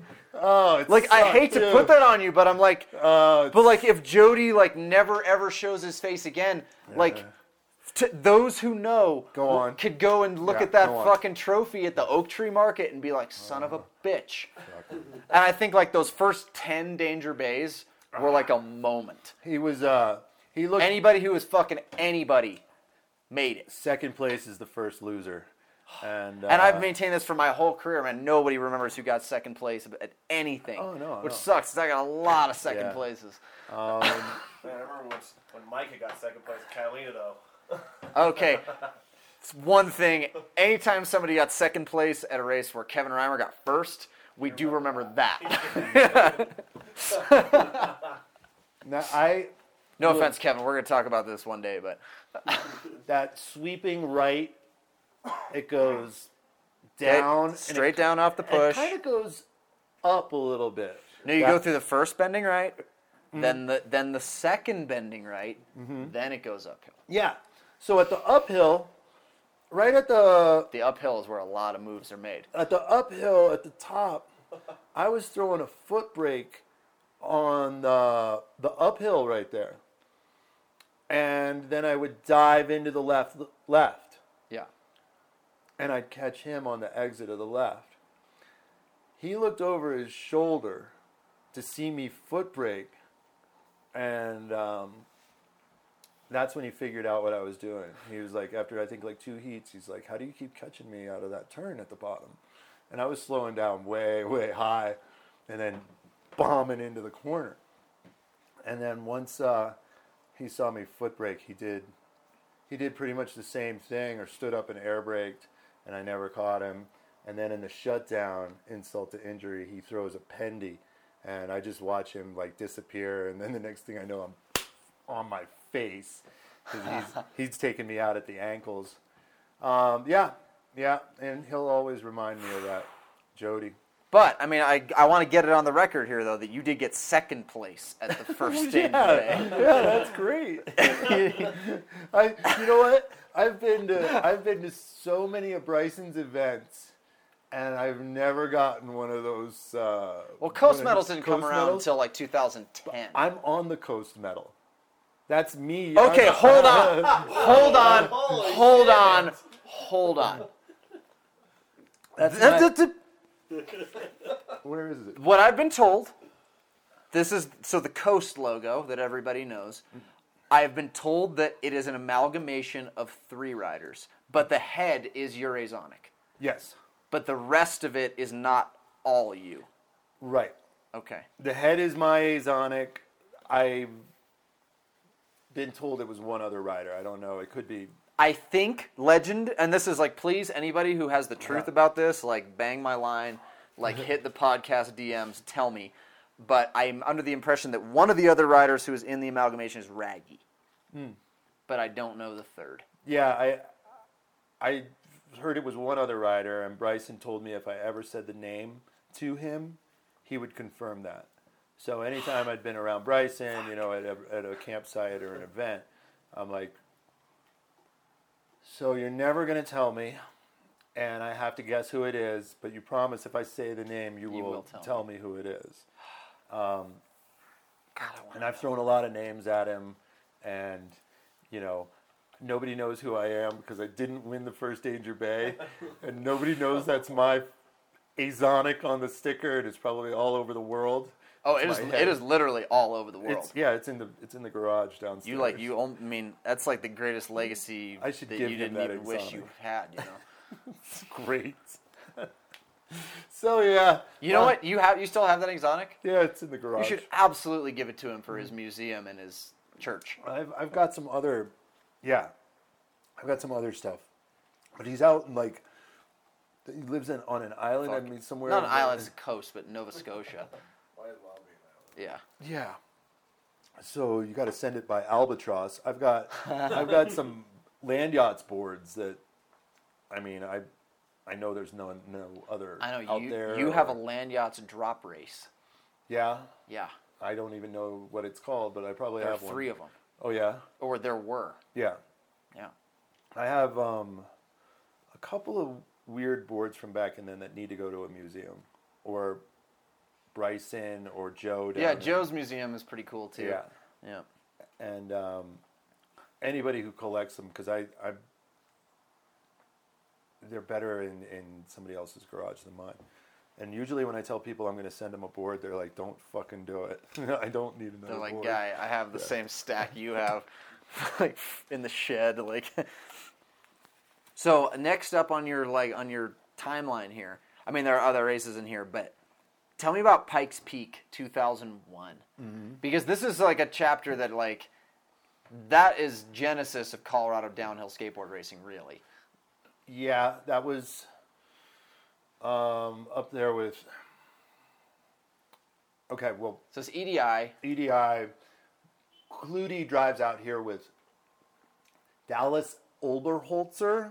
Okay. Um, Because people don't know this. DT. There's like a whole I think was with European contingent of EDI racers too. Yeah, there was EDI Europe um, because they had qualifiers over there Right. for gravity games, Right. and Clutie drives out here from California with. I, I think Jimmy Flint. I can't remember who who was riding with him, but he's got Jimmy Flynn had to be a young guy at the time too. four or five guys in his truck. Um, we're all bombing Vail Pass, get them used to the altitude, um, making weed pancakes, get them used to the altitude. Go to Pikes Peak, and uh, it's the EDI Dregs TVS cast of characters, I guess. Um, Golter, Hardwick, Biker, of course, Dread, Lair, um, and the amateur division that I was in, we're all still trying to come up to get into the pro class. And we were racing mile marker, I think eight and nine. So way way lower down on the hill Yeah. than the race that we ended up having because at that time the, the race course that we raced on was still dirt Yep. Yep. And if it was paved with those guys, none of us would have been at all qualified to go up there and race it anyway. Like Right. what, what we were racing was um, when I drove out there, I couldn't figure out if we were going this way or if we were going this way down this hill because it wasn't much of a hill. Um, this is kind of a common thread from this time but yeah, yeah, it was. It was again going back to those EDI days of American style racing. You know, like Right. a little bit more drawn out turns, long stretches of speed for uh, drafting and um, passing. No, right hay bale no chicanes. hairpins. did we have hay bales? Um, we did, and, and I think that's where was it Dave Rogers or was it John? Went through the trees there on the street luge. And, Oh, we've got it in for sure. Danny's got photos of it. Um, amateur division was like me, Doug Dupin, and um, I wonder if the Kaiser was an AM then, Danny would have been an AM and Danny was. because Danny would have won AM at Donner before that. But that that that course was um, not challenging at all, other than the shutdown. Um, because back then too, you know, everybody was foot braking, and there wasn't really a lot of pendy slides. Um, but yeah, that was probably one of the first big races here in Colorado for years. Right. I mean, there wasn't another one until your race. Uh, Vail Pass, and that was that was still pretty underground. 2004, 2005, I think, right around there. Right. We'll get there on the timeline. We, Uh-huh. got, we got a list here. So Brunson would have been there too, Brunson in 2001. At, uh, according to Danny on this uh, comment thread. at Oh. Pikes Peak, I don't know. I think that picture you're talking about the picture we put on Instagram today. I think that's Sandia. And that's a little later. I thought this was all over. My bad. Yeah, Pikes would have. Pikes was a really small amateur field. Like not a lot of guys I can remember that. Well, like we're talking about, you're saying 20 stand-up guys, period. Right. So how many possible amateurs are there? Like, I've, I've got pictures from back then too, somewhere. and I love the like the hypocrisy and the politics of like how Rick Clutie never raced an amateur because he just showed up to his first race and his leathers were brand new. And Biker was just like, oh, we only have two guys in the amateur class, so guess what? You're pro. Your gear looks good enough. You're in. Mm-hmm. But like somebody like you went to all these goddamn races and just got skunked mm-hmm. for seasons on end. Yeah, and it was it was part of the I don't know cool guy club. You had to be part of like Right. And you weren't from California. No, I wasn't a surfer. I wasn't, you know, part of his clique. They were all friends too. You know, Right. Lair.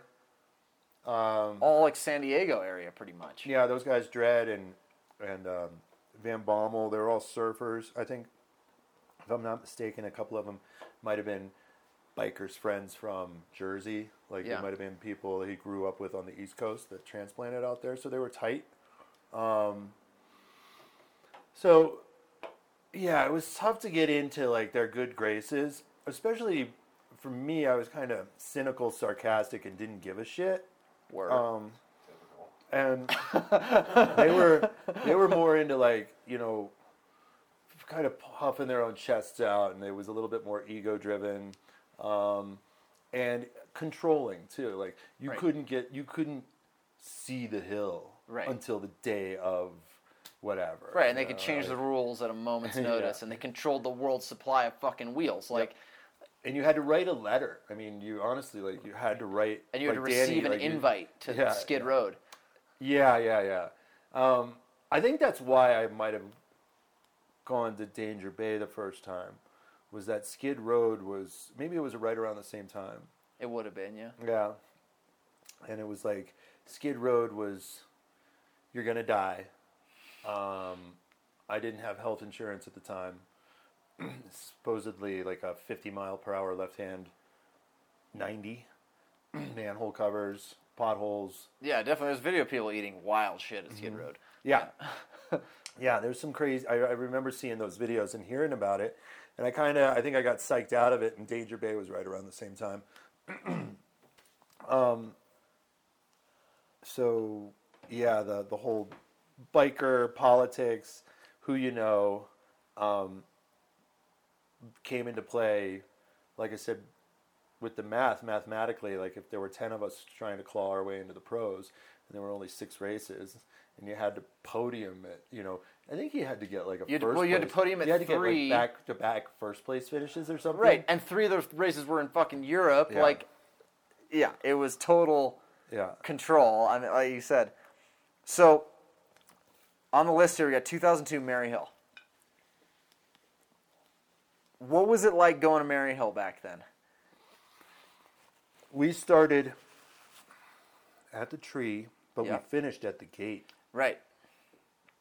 and I didn't I didn't know the track. First of all, like I pulled up That had to be like the windiest road you'd ever ridden. I pulled up to the highway overlook Yes. and I looked across Right, we've all had this moment. Mm-hmm.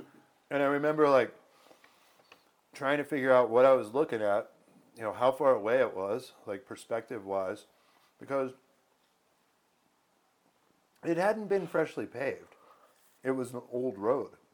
It was an old cow pasture. There were no it wasn't like it was maintained at all. Right, it wasn't until a few years later they put that like that like black steel coat on it to make the road extra black again, and they repainted the lines. Yeah, yeah, that was that road was a little bit gnarlier back then and, and sunbaked and had cow shit all over it. Um, and we raced from the tree down to the gate, um, the first gate, not not you know the the gate turn. Yeah, Um, and I remember we were on there with luge in practice, so that was really hairy. Because again, that was back in the day when luge was real big. I drove up there and camped out. I didn't really know anybody still. I mean, I didn't know enough people. I think Clutie and a couple handful of people were going to meet me at the campsite.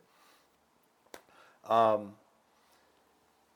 and I think it was Curtis Head. hmm that sounds plausible. I don't know who who he was with, but they had gone over and looked at the hill, and it got around the campsite that they had looked at the hill, and biker was going to tell them they had to go home, and it was you Now, know like Curtis Head uh, is of the mind that he found Maryhill. uh-huh. And I've, I've been doing some investigative journalism about who may or may not have been the first one to find Maryhill, but he believes that he found it in the in like '99. So he definitely would have seen the hill before the race. Yeah, I, I remember Biker was like no practicing on the road. He didn't want anybody near the hill, and I went to that overlook when I first got there, and there was all of the dregs guys practicing and doing runs on the road, and uh, seeing him at the campsite. And I remember inquiring, you know, like, well, what time can we get on the hill, or can I check it out tomorrow, or, um, and that's when it started. This whole like who's been on the hill you know just it, it got to be the controlling thing again of like he wanted to give his guys the advantage or he just they had the advantage or they could, he could have they could have access to the hill before anybody else could you know Right. have their own little private private sessions mary hill um, was super fucking fun back then too though because you didn't have that whole road to try and catch somebody. You know, there's that. We finished at the gate, so you could pretty much see the start to finish from the top. You Like, know, oh my god, I would dream for that. You know, Like, we- I'll, I'll go on the record right now. Fuck everybody. You know, if Maryhill ended at the gate, I'd never lose. I'd win every race.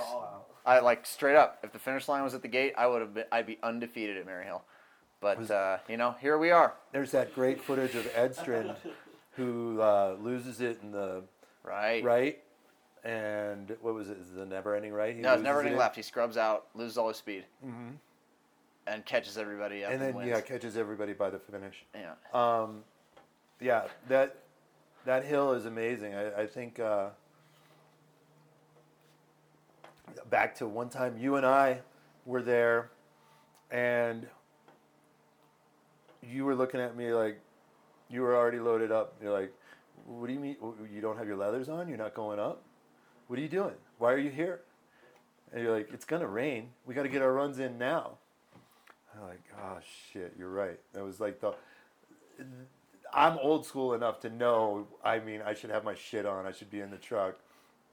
And just like a switch, when I got up to the top, I was like, "All right, let's go. There's no time to lollygag. We need to get down and back onto the truck."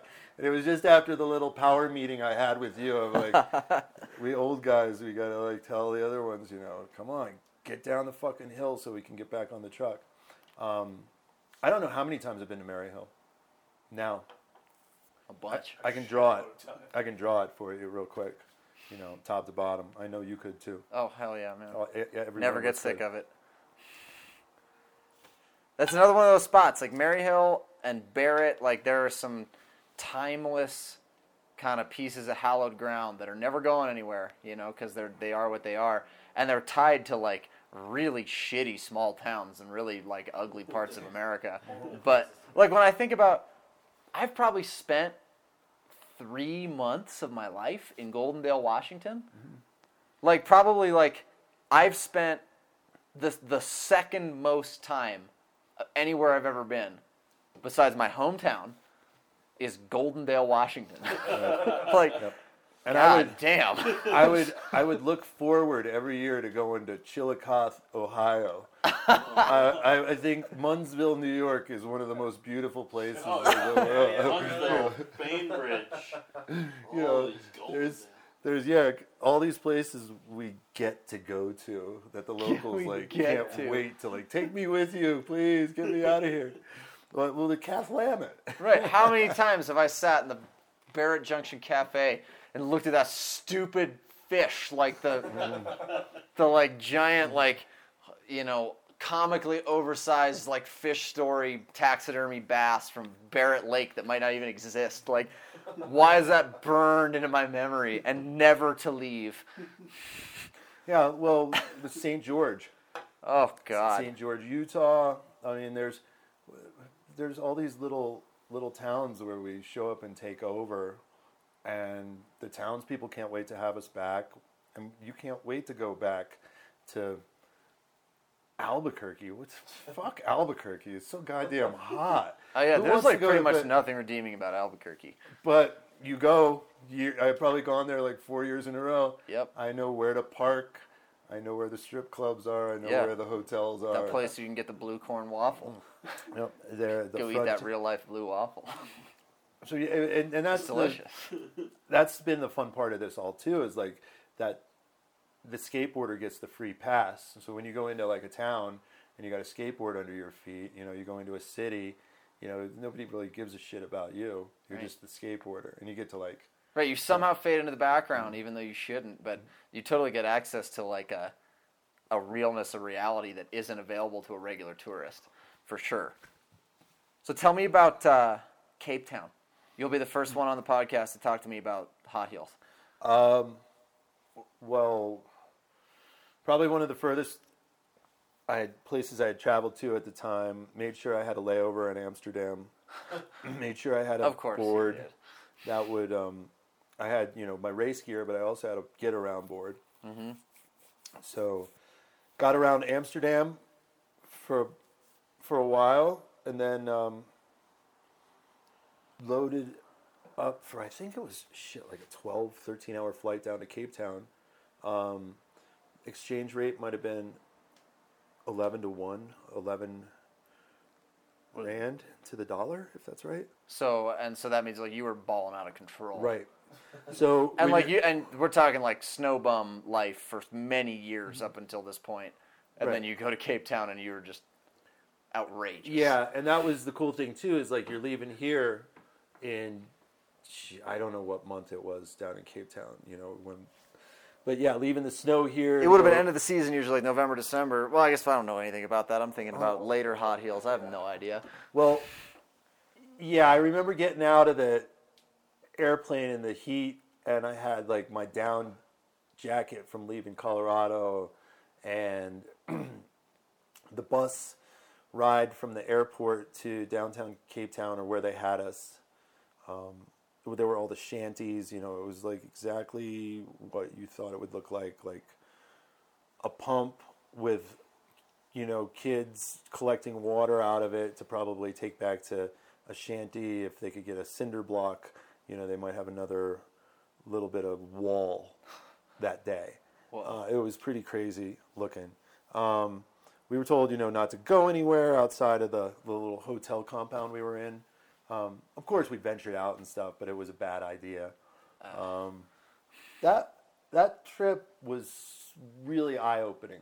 I mean, like all the skateboarding trips that I did, that was kind of where I I started to go was like I'm not winning races. I'm not good enough to beat any of these guys, but I'm good enough to like qualify and travel and that's where it became like shit, I'll get a chance to go to Cape Town, South Africa. Um, I know I can't, you know, may, maybe I can't beat uh, Daryl Freeman down the hill, but But like you made the grade, like you got to hang out. yeah, I got I, I got I qualified, um, and that was insane. We we had it's so much money between all the riders, especially the Americans. Everybody was like, "I'm renting motorcycles. I'm going on a helicopter ride." We went and fed great white sharks. Ah, man, You that's know. like one Yeah. my greatest regret from never going to the South Africa race is like I would love to go like deep poverty, like shark cage, like let's do this. there, there was no shortage of like really cool activities, and everybody had the money. As soon as I landed there, you know, people, "Oh, you need some weed. I'm like, yeah, I, I definitely need some weed. I got an ounce of what we call the Cape Town Brown. And everybody, everybody had the Cape Town Brown, and it wasn't like around around our hotel. It wasn't like roaches. They were just full on like half joints. Right, because Like like, people whatever. just like They're light them free. and just throw them on the ground because they were so crap. It was just crap. was that when I was in the Philippines like ten years ago? but it was twenty bucks for an Right. ounce of weed. Weed in the Philippines was two hundred and twenty dollars a kilo.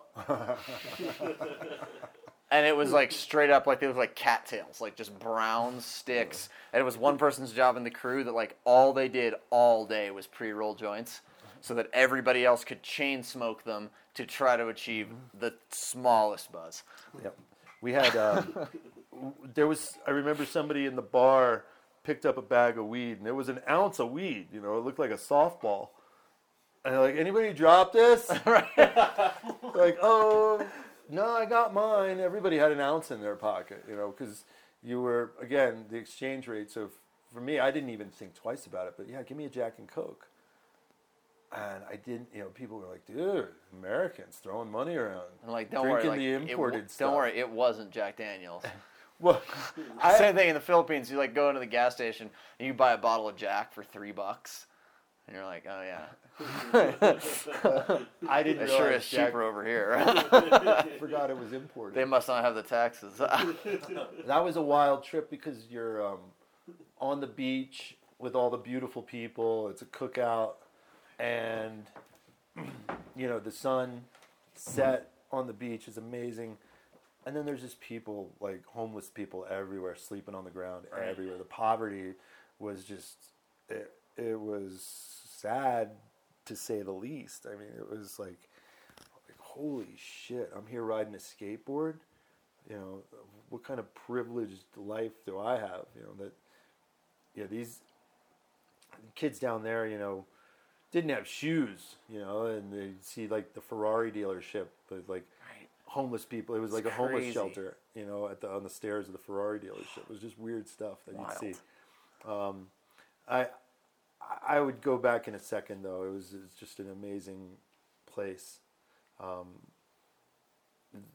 that energy down there, you know, the it's kind of like that energy you get where you're in South America, where you're, you know, you're, you're in Brazil, your shoulders can't stop moving from the samba, or if you're in, you know, Austria, you got to have one of those beers or Right. chocolate. You know, South Africa, it's just it's it's a cool lifestyle. People are, uh, I think, people die down there every day from really gnarly shit, so they know their life can be taken away. right. That's like the Brazilian thing where they're like, a thousand moto boys die every week or whatever it is. You know, they have that like real impermanence of life thing, so they they go hard as fuck. Right. Like while they are alive.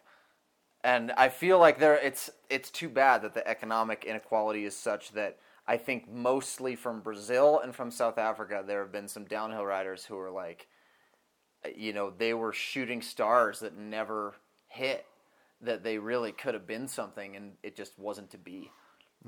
Yeah, But there they- were guys down there who like parallel evolution might have been the fastest guy in the world and we never knew their name. because they had real shit to deal with. They couldn't spend all their time on a skateboard. They might have had Right, or even if they were an affluent South African, that 11 to 1 exchange rate just wasn't going to take them very far. right. That was the other crazy thing too. Is like you'd show up with your like three or four sets of wheels, Right.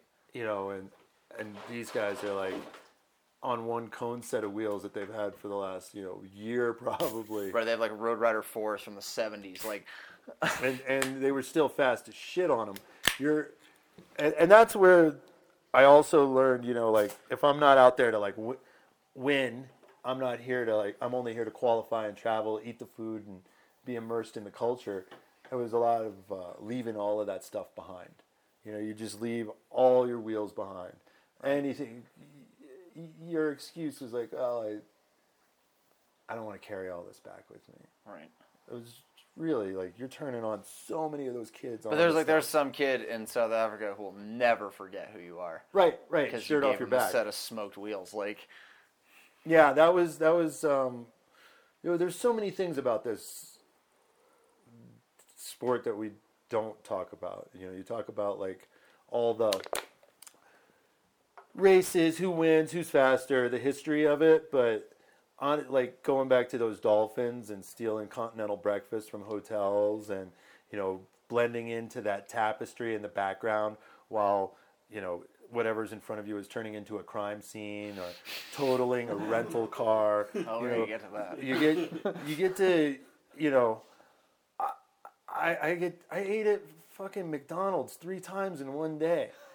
I, I don't eat at McDonald's in a year. I, I would never. But you know, when in Austria and nothing's open, you know, there's just weird stories that you get to do on these skateboard travels where you're like, you know, the sun's still up in Stockholm at midnight, and you're like, what? Don't we have to race tomorrow? Right. Yeah, but it's just the, the path behind the, the shopping center. You know, the the, ra- the the racing all around the world is just so uh, so different and eye opening. You know, and unless you're like a Kevin Reimer or a Zak Maytum, and all Oh. you're doing is going to win. That's true. My know, eyes have never been opened. I'm, You, you can't be going. You I'm can't be going to these races thinking you got to win all the time. You got to go out and see the culture. you don't know Goldendale. I don't know anything about Goldendale. I certainly wasn't a professional nightmare drunk for about four years. No, with your. I with- saw a lot of the world that I don't remember. I'm, I'm glad I never saw the uh, gas powered. Oh, the fuel injector? Weren't you at Devil's How did you miss out on the fuel injector? I'd walk away. I think it was at Uh, uh, Coops one night. Yeah, it was. Oh, yeah. And uh, maybe I was out at a, uh, one of your races. Never forget. So I we're kind of going through. I'm pleased with this chronological order shit because usually it gets us on track to kind of get to the nitty gritty stuff about like the your experience in South Africa. But I've been trying to put this one together because it's another one that I just don't have the info on, but I know it was important. Tell me about Top Challenge. Um, Top Challenge was one of the biggest races on the East Coast. That was its big claim to fame. I remember 2005, maybe. I mean, you got Montreal 2003 here, 2000. so that must have been something else. Um, we did. I, there was an east. The East Coast scene was coming up with like the DC downhill guys, Right. And then um, the New You got York Munnsville 2002, Mm-hmm. Washington D.C. 2001 and 2002. GSI, Gravity Sports International, maybe was the the organization. There was a race in Maine somewhere, Okay. and then um, so Top Challenge um, would have been Mount Royal, long sweeping road, no hay bales. They put those metal um, pedestrian Like crowd barricades. Yep, those were uh, those were your barrier, and Fuck it up. yeah, don't I um You. remember it rained one year pretty significantly, and that was actually a lot of fun because So you guys, did you guys ride in the wet? yeah yeah yeah long, um, sweeping right hand turn that everybody that's where we started to learn how to drift too. I mean I remember that race you were not going to get around that corner without going sideways, and um, a lot of the racers turned into spectators, just watching in practice, trying to see who was going to make the turn and how they were doing it. I don't remember rain wheels. I could be wrong, but um, I know one of those years it was like Scoot and Raggy and Oh, that would have been way later. Jimmy. The 2003. trying About like Jim Z might have had rain wheels at that point. Yeah. Um, but I was racing. Shit, I would have been on a land. I was on my Landyachtz board. I'm pretty sure back then. So Uh, what Landyachtz board? Probably the drop. It was a drop through board. That drop race. Yeah. Yeah. Um, so yeah, top challenge was two. was- I thought it was two years in a row. What trucks would you have been on at that point? Are you still on your Randal downhills? Yeah. Okay. Yeah, and I had floating axles. Okay.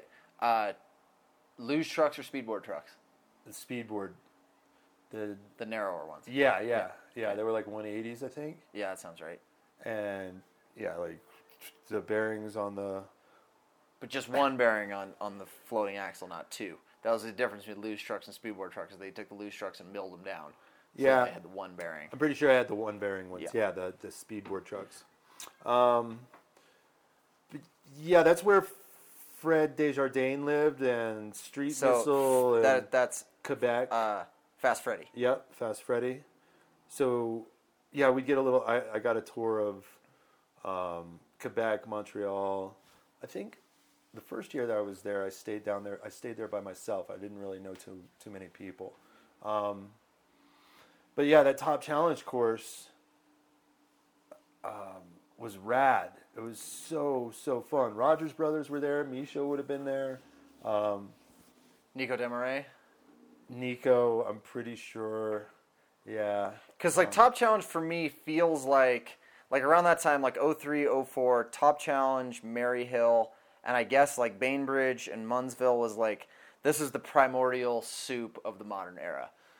Like when, like you said, sliding, like having to slide or slow down for that corner was like the. This was the departure from what you call American style racing. That was like big sweepers, draft battles only. You know, the kind of stuff that Todd Lair could ride with his feet next to each other Yep. to where it started to become a little bit more tactical downhill. Definitely. Yeah. Yeah. The the East Coast tracks were kind of. Um, And some younger riders, like Mischo would have had to be like 20. You know, uh, Nico Demaray, same thing, like not 35 year old career action sports athletes. Like these are starting to be a little bit more organic. shorter tracks, um, and more urban tracks, as well. And the gravity And- games was gone, so it was like the the race you were at was the main deal. It wasn't about qualifying for the championship at the end of the season. Right. And and I don't know. Yeah, you're right. There was no like big finals to qualify for. We're all going to meet up at the Super Bowl of downhill skateboarding. Right. It was on the East Coast. If you were a kid from New York, you had a handful of events now to go to. They were all different organizers too, because it was like Doctor No. Right, no points championship. hmm IGSA was a thing at this point. Yeah, IGSA was around. IGSA was doing shoot. Um, I don't know if they'd started their Europe tours and what were some of the first IGSA races? You probably Oh, know. jeez. Probably would have been one. Um, definitely, there were some in Europe because I, God, I don't know when the first IGSA World Cup Championship think of when I was. first met Marcus. Um, Marcus Rietema. Yeah, I thought it was Maryhill. Um, but those East Coast races like Munnsville, um, the Ohio I'd call East Coast, DC Downhill, the DC Downhill guys would let you know about okay, well there's a race up in Montreal going on. right. Um, there's one in Maine, you know, and that's where you started to see Jim Z. Um, So, do you remember who won the race in Montreal in 2003? Fuck no. Um, I don't. I, I, I can't remember who won Montreal races. Do you remember who won Danger Bay? Or no? Do you remember how you did at Danger Bay Two? Shit, no. Danger Bay 2? Yeah. It says you went. Oh, I, I'm sure I went. I went to like the first three or four Danger Bays. Um, but no, no, I didn't. Um, Fuck, who won Danger Bay Two? Why can't I remember this? The IGSA first world championship was in 2002. Okay, who was the who was the first IGSA World Cup champion? Yvon. Yv- It was. It was Yvon Labarthe. Yeah, at Hot Heels. Yeah. Oh, okay, but it, that was so that was just he won the world championship race. Yeah, I don't know if there was. So what was your question? Um, Oh, if you remembered who won any of the races in Montreal. oh yeah. Yeah, because I, I have no idea. I mean, I'm sure Google can tell us, but I, I don't really care. Uh, the um, first one was actually 2001. I'm wrong. okay. It was Chapit. Uh, okay. And it was Werner Bershuri. For stand up. Vanna. Vanna. Yeah. Um, had his nose pierced. Forget who that was. Um, yeah, coming back from this is funny. Coming back from Cape Town though, Chapit was sitting behind me, and he was coming up with all of his ABEC 11 ideas, and putting them on a piece, you know, handing me the piece of paper. What do you think of this? What do you He did not this?" say, "What do you think of this?" Oh yeah, No, he did not. He told, flashbacks. he told you. Well, he might have said, "Yeah, this is what I'm doing." he might have told. He did not ask. He He, did not ask your opinion. he opinion. wasn't asking- Don't fuck with me. I like you must have been smoking way too much of that Cape Town brown. He wasn't asking me for my opinion. He was asking me He how was- cool I thought it was. He- no, I'm telling you, I no. He was- didn't ask you anything. yeah. He just availed you of the uh, opportunity to to witness his greatness I in the gave making. him all his ideas. I'm like, you should call them flashbacks, and they should be this big. Wait, really? Oh. Man, that would have been juicy. Um, yeah, I, I, Mischo keeps coming up in my head as far as Montreal. That that Challenge. makes sense to me. Yeah. So this era, why didn't you ever fuck with arrow helmets? Um, there weren't a lot of them. There was the ex, the accessibility. I was looking around here because of this being a ski town. Right. There were a couple of guys around here who might have had like landing hams. Yeah. And um, like Nestles or some Yep. older shit, like some Kevin Laycraft or yeah, and they would never let you use them. The two I think I found in this town, those guys were like, it's not leaving my house. right. you know um, the arrow lids i don't i don't know i think i had uh, you know i had an icaro or an icaro whatever they're called Yeah. and you know ncdsa we went for a long time that site was just helmet safety like the downhill like we were we were all just going back and forth about what helmet's the safest why this one is, you know because you had Oh, you guys are real fucking cool. we had uh, we had Joe Lem. You know, everything had to be DOT. Oh yeah, that was such a miserable era that was um, for every- aesthetics. yeah. Um, the only arrow lids were like biker. A Oh yeah, of like the, drag doc, like the. Doc Go Fast were like, Uh, Clutie had one, yep, and um, Limo. then uh, we had this Vail Pass race out here, and uh, a guy showed up with an arrow helmet. Beauchamp was his name. Okay. Beauchamp, and we were all looking at this kid like we thought we knew who all the arrow helmets went to, and uh, he's a Southern California kid, Malibu kid, I think. What kind of arrow helmet? Like, was it a Doc Go Fast like the other ones, or was it? Um, the one that almost has kind of the lobes that come out for your ears, almost, and it's like a shorty. It almost looks like a, okay. it almost looks like one of those. So it was, might have been a bad angle, Uh huh. like Aki's. Yeah, Okay. yeah. It almost looks like uh, what's the guy over? Um, why can't I think of who's making the the European arrow helmets? Um, Bad angle. Reach maybe. oh Reach, yeah, yeah. So the Reach, Stefan. the Reach was based on that Yeah. bad angle. Yeah. So, yeah, that guy showed up. Um, we're like, damn, we thought all the arrow helmets were accounted for. The Azonic did its job. The Icaro, oh, again, we're on NCDSA. We're all talking shit to each other. Your helmet sucks. This one's not safe. You'll crack that. You'll be in the hospital. Right, the long tail Glad break knowing your you. fucking neck. Yeah, and I bought a long tail. Um, Thug life. I thought I got um I think I'm, I probably paid like 300 bucks for it That's about right. Yeah. and I think I was on the second run and I high sided and went to the back of my head and it cracked the helmet up through the middle of it, and uh, I laid on the ground for a while, moaning, just moaning, uh, and uh, had to crawl my way out of the woods, back down to where the car was, and call a friend to come drive me in my car home. Whoa. I was messed up. Damn. Yeah, and that that was from all the energy being focused on that little point, like they said, like all that NCDSA debate. Wow, you're like the only person I've ever known who actually like. There's this this debate rages today. Like there's it's there's a debate about this on Facebook right now about long tails and arrow helmets and how if that happens and like everybody's argument is like yeah, but it's never happened, but it has once. Oh, yeah. I mean, you can look at the design of the helmet and the way the.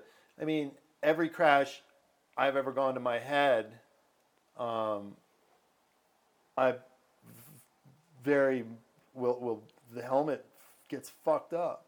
I mean, you're you're looking at like Yeah. you know, and if you're looking at like a paragliding helmet that's only made to, uh, I don't know what the fuck they're made for. A paragliding they- helmet is made for like it's made for if you trip Yeah. on, on launch or landing and just like bump your head. Like it's not for that bar that you hold on to when you're flying around on. no, that's a that- hang glider. Paraglider doesn't even have that. Well, if there's a handle on the rope and it hits you in the Yeah, melon, that's what'll that's, what the against, helmet's yeah. for. And not hitting your head with the handle because that helmet weighed nothing and offered no um, protection. You know, the bigger the bell, the bigger the displacement.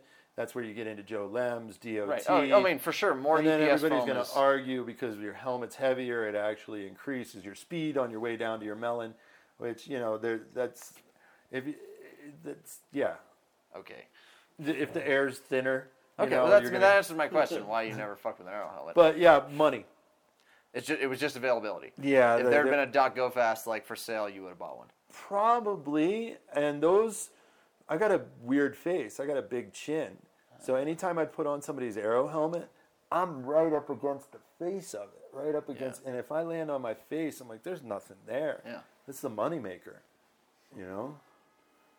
What are you showing? Look me? at the look at my septum. Yeah, that's not cool. What'd you do? I fucking went face first into hay bales and an arrow helmet. Broke no- the shit out of it. I saw you. And and the zip line. That was a different one, yeah. I saw you after Catalina. Oh yeah, yeah, yeah. And that was a My neck still messed up from that. Man, I got folded. yeah. I um remember you bouncing off of your face. Hey, my face grill totally fine because I designed my own helmet to have a little more space in the nose. Mm-hmm. No problems here. Just my neck went like into my whole other body. And yeah, I most of those arrow helmets are homemade, Oh, they're all homemade. but you're uh, Like don't know, don't let nobody tell you what a factory is. right. You're absolutely right. Yeah. So yeah, the arrow helmet was more yeah accessibility, money, and um, yeah, I'd, I'd throw one on my head and be like, And people gave a shit about safety back then. Amazingly. yeah, it, it's there's a little bit of claustrophobic stuff going on too in that arrow helmet. Yeah, okay. That's an acquired taste for sure. I mean, I just feel like a really like okay. What's funny, I wore I Seal wore you up and Nick's push you like down the hill. regular full face the other day, and I hadn't worn a non arrow helmet in probably five years, and it was giving me kind of weird vibes because there was so much peripheral vision that I was seeing like trees and stuff over here, and was like looking around like, huh, I wasn't used to seeing stuff on the sides, so I'd gotten really used to like looking out my little porthole, and it was almost discomforting to have more range of vision. So you make your own helmets, obviously, and you make your own shield. I take Yeah. it the plastic. Have you ever had one just, you know, it's it's taut because it's rounded, Yeah. and then while you're riding, it cracks down the middle and just goes flat. No, because I'm not a buster. I use polycarbonate, not acrylic. But I remember this story. So it throws a mirror image Yeah. of what's on your left over on your right side, and, what, and vice versa. So if the guardrail is on your left side, it actually shows up in your field of vision on your right side, reflecting. No, Rob, I've never had that problem. Have you? Right. Yeah. Never. occasionally. I make my own shit. I know. Oh, that's so great. So, through all this, like, this has to be the point in the story where we're getting into like 03, 04, Bainbridge, Munnsville, and like, I, you know, I want you to wax poetic to any degree that you want about that. about those places and what they gave to you. But this is, has to be kind of the transitionary period where like biker and the dregs guys and limo like kind of start to fade away. Mm-hmm. That first like ironclad crew of like superhero pros who were kind of being held there by what I glean anyway by the gravity games and the money and the like the prestige and the sponsors whatever that's like making that a living for them when that falls away they seem to start to peel away from racing is that the case and the technology surpasses what their riding style was. So right and they didn't level up Chapit has his wheels that kind of change everything. Um, Jim Z has his trucks. There's some more aero development going on. Um, just the development. right you start to see like 2002 i start to see video of mark golter tucking with his one leg behind the other Yeah, Now, there. now Roger Hickey claims he invented that, but the first video, the first picture I see is Mark Golder, where he's tucking with one leg planted into his other leg, what we would call a modern tuck, and I see him just running away from people in races. Yeah, Golter was that flamingo. I remember coming Yeah. at you. Right, the same way like when I see a Brazilian now and they look like an uppercase T, Yeah. like their shoulders on top of a stick. and that started to take the dregs guys out um, as far as the technology and the riding style and the and the and the ability of the riders because those guys like how long is that side by side foot thing gonna work you know or your feet all the way up at the front or Right, or, or cave, caveman tuck. Like, Limo on Indies, you know, or anyone on Mondos or Cherry Bombs. Um, and the courses changed too. Once the you know the technology of like had changed. oh, like flywheels would have been like bringing a gun to a knife fight compared to cryptos or cherry bombs. Yeah, I I went through all of that, like you know, going. You're you're still before Sector Nine gets into the wheel market too. We're still just like Right, we were talking about this with Danny. The like the goddess of speed wheel was kind of a moment. yeah, like Clutie and I on those were just crushing people one day at Munnsville. Right. Um, Now, what I always ask people about is that in this same time, that like 03, 04, when like flywheels like became the, the just like the shit you had to have, Avalas existed. And it seems to me like if I could go in a time machine and race downhill in 2004, I would ride Avalas and just grip every corner and annihilate everybody. Right. But no one did. Right, they were a slalom wheel, and Right, slalom what was the like fuck? so. Yeah, No, like I'm the progenitor too to be like I you know slalom setups are like the hot tip for downhill now, and I the this board that I was trying so hard to make for 12 years was in the trunk of my car the whole time. right, right. Like it was right in front of my face and I couldn't see it, so I got to give some credit to the people at that time too. I had those wheels too, and I have they're in the garage. I have Avalas and 3DMs, Turner Avalas, Turners. Yeah. or, uh, Turners with the they're lathed, Right. You know where the lips come off because, and I remember running those those white Turners, and they had a really tapered lip, Right. and you'd turn on them really hard. You'd like, and you could hear it folding over. Right. You could hear it like, uh, it, it would break sometimes. Right, it'd chunk Just and chunk right off. but like the grip of a Turner Avila had to be ferocious compared to a flywheel. Right, right. And I don't know, you know, I, I'd never heard of them. I'd never heard of them. You know, I had only access to what all the downhill guys were. And you'd look at slalom and you're like, what are those guys doing? Because we were already in a fringe sport. And I knew slalom was out there, obviously, but never knew anything about the equipment. Right, and it's funny, like in 03, I mean, like we talk about Jim Z and his trucks, but the first commercial, well, technically the first commercially available precision downhill trucks were Roger Hickey's trucks, but they were not reverse kingpin, like it wasn't wasn't what we call a, a modern precision truck, but Radical Talons came 1st mm-hmm. 2002. I had those. Right. I know. Jim Z's were much later.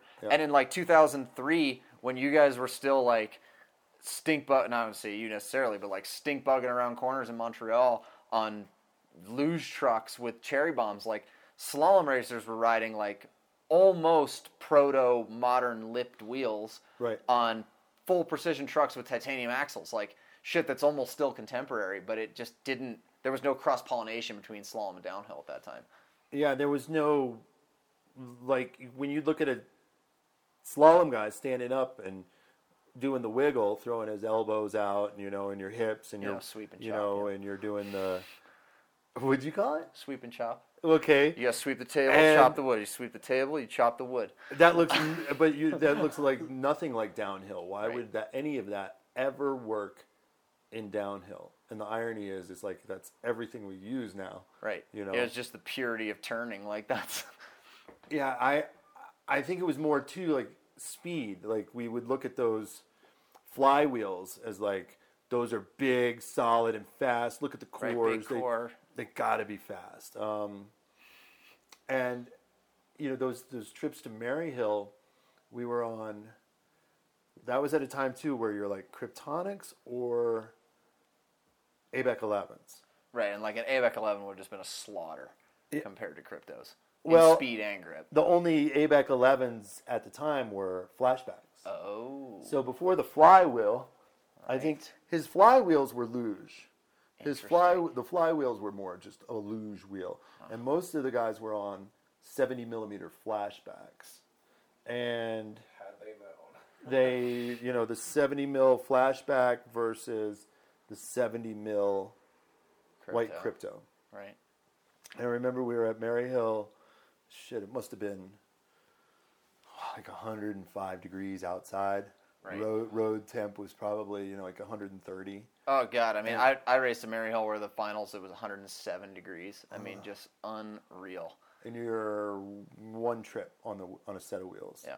Everybody sat in their car until it was your time to go to the starting line, um, and there were guys with wheels on the air conditioning vents. You know, keeping their wheels cool, trying to keep them in the cooler of their car. Oh, we did that, man. We did that at Angie's for sure. We had wheels in the cooler. and and that was the ABEC 11 meets crypto, and that was kind of at a time where cryptos were blistering. They were those bad. I've seen a lot of like red cryptos with a bubble, Mm-hmm. especially on luges. They tend to blow up. and that gave um, those flashbacks a lot of weight. And I, yeah, those were before gumballs. He didn't have gumballs out. Right, gumballs were more like 04. I mean, Chapit will correct me on this one day. Mm-hmm. Very much looking forward to the podcast with Chapit, by the way. So yeah, that was the, the the technology changed, the courses changed, and those guys at Dregs, you know, they were getting older too. They were all, you know, moving on with their careers, families, um, and then that that Jim Z, um, even Connor. There was a definitely a generation coming up that were, you know, would try anything too. So any company that came out, there were plenty of riders who were like, "I'll ride your shit for free," you know, just give me, Right. you know. Uh, trying to think of some of those companies now, but I think it's like Street Missile. Like that's a brand that like only like Rollo and I have heard of. Like, and only because we know you. Like nobody knows about that. No. You got a pro model on Street Missile. yeah, and there were probably, from what I know, there were only probably four of them made. I've got I two. wish so bad that I could get one. I've got two of them. I think um, Clutie was on there. Freddie, me. Was Cafton? John Cafton? I don't know. But if if Ian made more of those boards, I didn't know about it. So they were made at Quebec. Yeah, Okay. yeah. Um, and then there were all those boards coming out too from different companies. I mean, Right, I mean, this was like the dawn of like Landyachtz on this. I mean, not that Landyachtz didn't Yep. exist before that, but when Landyachtz was like moving into their place as like the premier downhill manufacturer. right. And know, the DH race was like starting to rule the landscape a little bit. yeah, they. I mean, the was the Evo around? Not yet, because like Danger Bay three Yeah. would have been 2003. I I can't be quoted on when the Evo came out, but it couldn't have been till at least 05. He had that R4 or something, or there were a couple versions of the board before the the Evo. There was the um, I know. I wish so bad that I'd taken pictures in Jody's basement He has like every iteration of every drop deck that he made, like around the ceiling. Oh God! One day, I mean, if we would, it would have been this year. But when the Sullivan Challenge returns, 2021, we'll go. We'll get Jody on the podcast, and we'll get it all. We'll get the record set well straight. But Yeah, I rode with him at um, your race, um, Yeah, when he came. and he was on the R5. he was on something that I think was offset on each side. No, Like- no, it's flat in the front Mm-hmm. and like this in the back. So you put a like a 45 or 50 degree stroke on backwards, so it makes the rear end zero. Okay. Yeah. the R5. Um, It's beautiful. I'm in the cooler. Okay. Yeah, um, yeah. Yeah, I mean, it. sure. Yeah.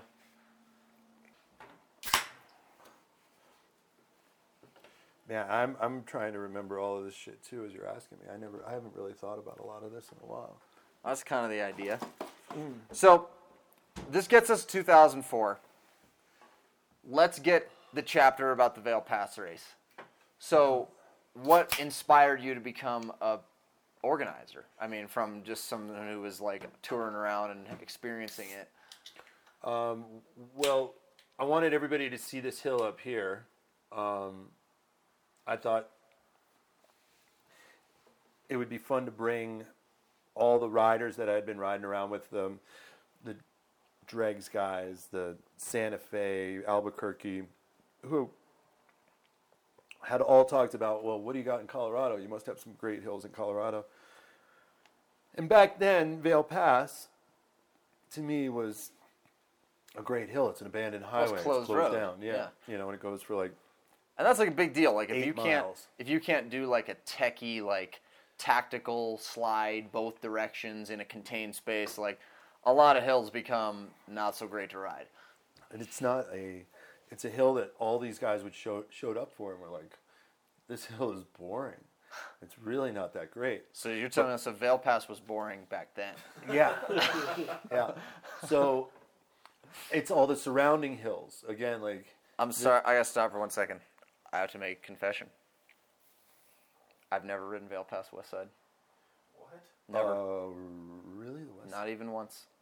The part the hill you had the, the the abandoned race- highway. I've never ridden it, not even one time.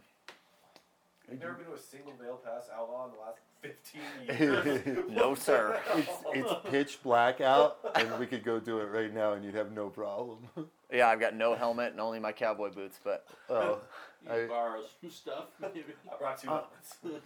Well, there you go. Sorry, I just got to say I've never ridden it, so I don't know fuck all about it. so skip But I am under the impression that it's boring. skip mark that was super fast. Skip Marcotte and I would go up there every day in the summertime, three, four times a day.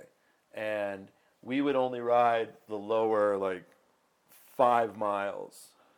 And And you were hiking this, or like Are you walking back up? we had hiked early, then we figured out that we could get dropped off at the runaway truck ramp. so you'd be hitchhiking across. on I seventy, like the main highway. Well, we would. No, no. There's the. There's an on ramp for the highway in East Vail, and you can hitchhike from there, and get a ride up and get dropped off on the highway, run underneath the highway, and pop up on the Okay. abandoned highway. Got it. Okay, I think I know where that is. Like, from I can you can see it from. So we would do that, or get you know somebody to give us a ride. Hey, you're going to Denver today. Drop Yeah. us off, and then we found out that it goes all the way up to the top of the the pass, but it's a bike path. Right. So you then had to learn how to ride the bike path, you know, golf cart path wide, down from Vail Pass, and then we learned you could ride the east side.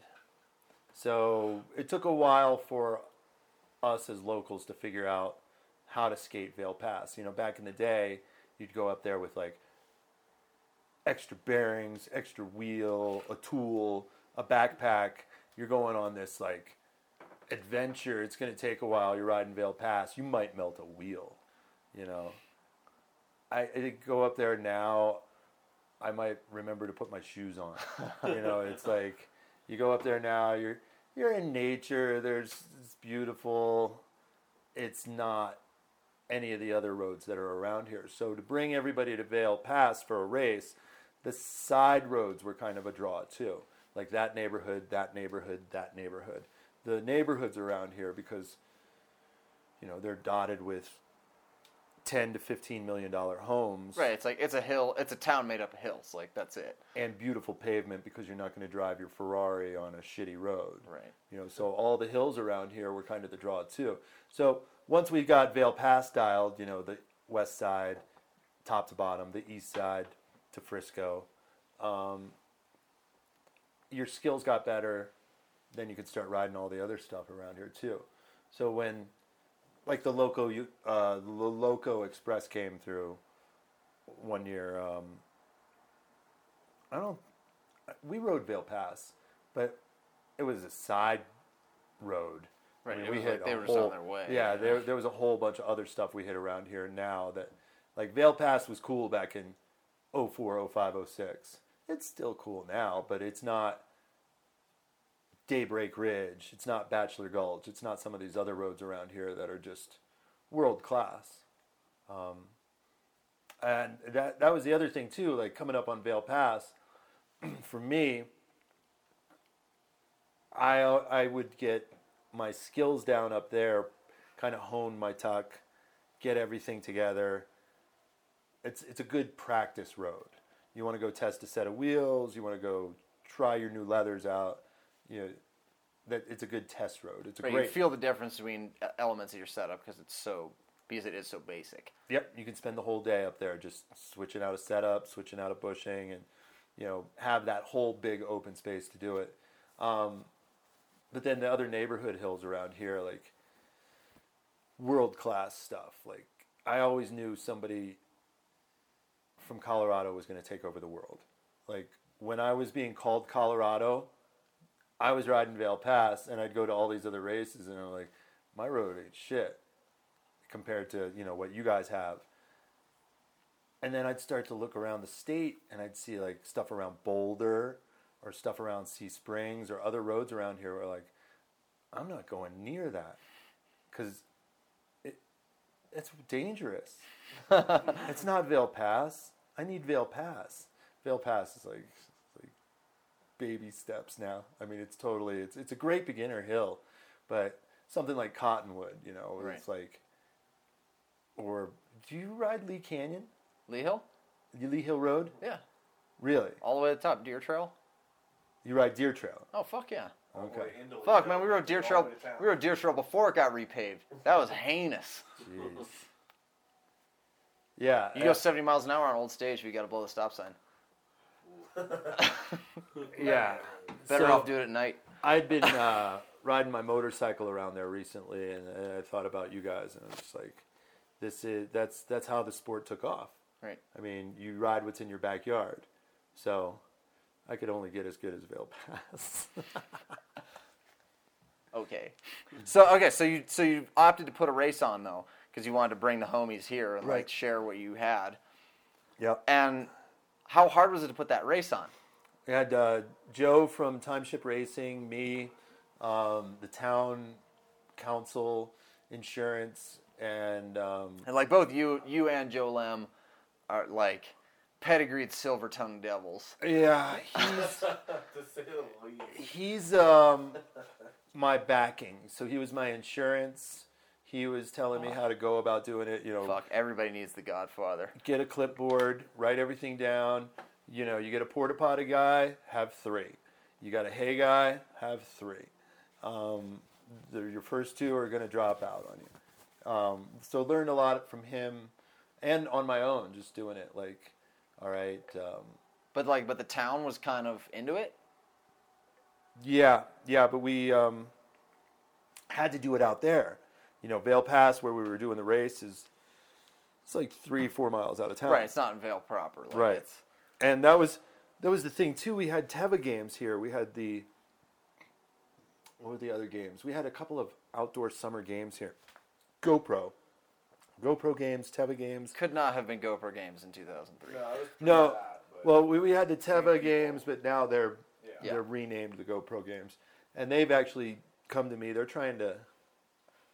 And shit, I think was it you? Well, yeah, that was- Justin's had some meetings Yeah. with them. Still working on it. It's just you know. we can't find a venue within town that is accessible for the spectators. Um, How about Won't piss off the Vail Pass? And yeah, and then you go to Vail Pass, and you're like, well, you guys can go to Vail Pass and race there, but it's not technical enough. It's What not, if the, the riders are like, well, this is Everyone wears a blindfold. Yeah, A full moon, naked on acid, you know, and that's been done. Call Dave Angelis. Right? yeah, like I like I can't compete against DT under those circumstances.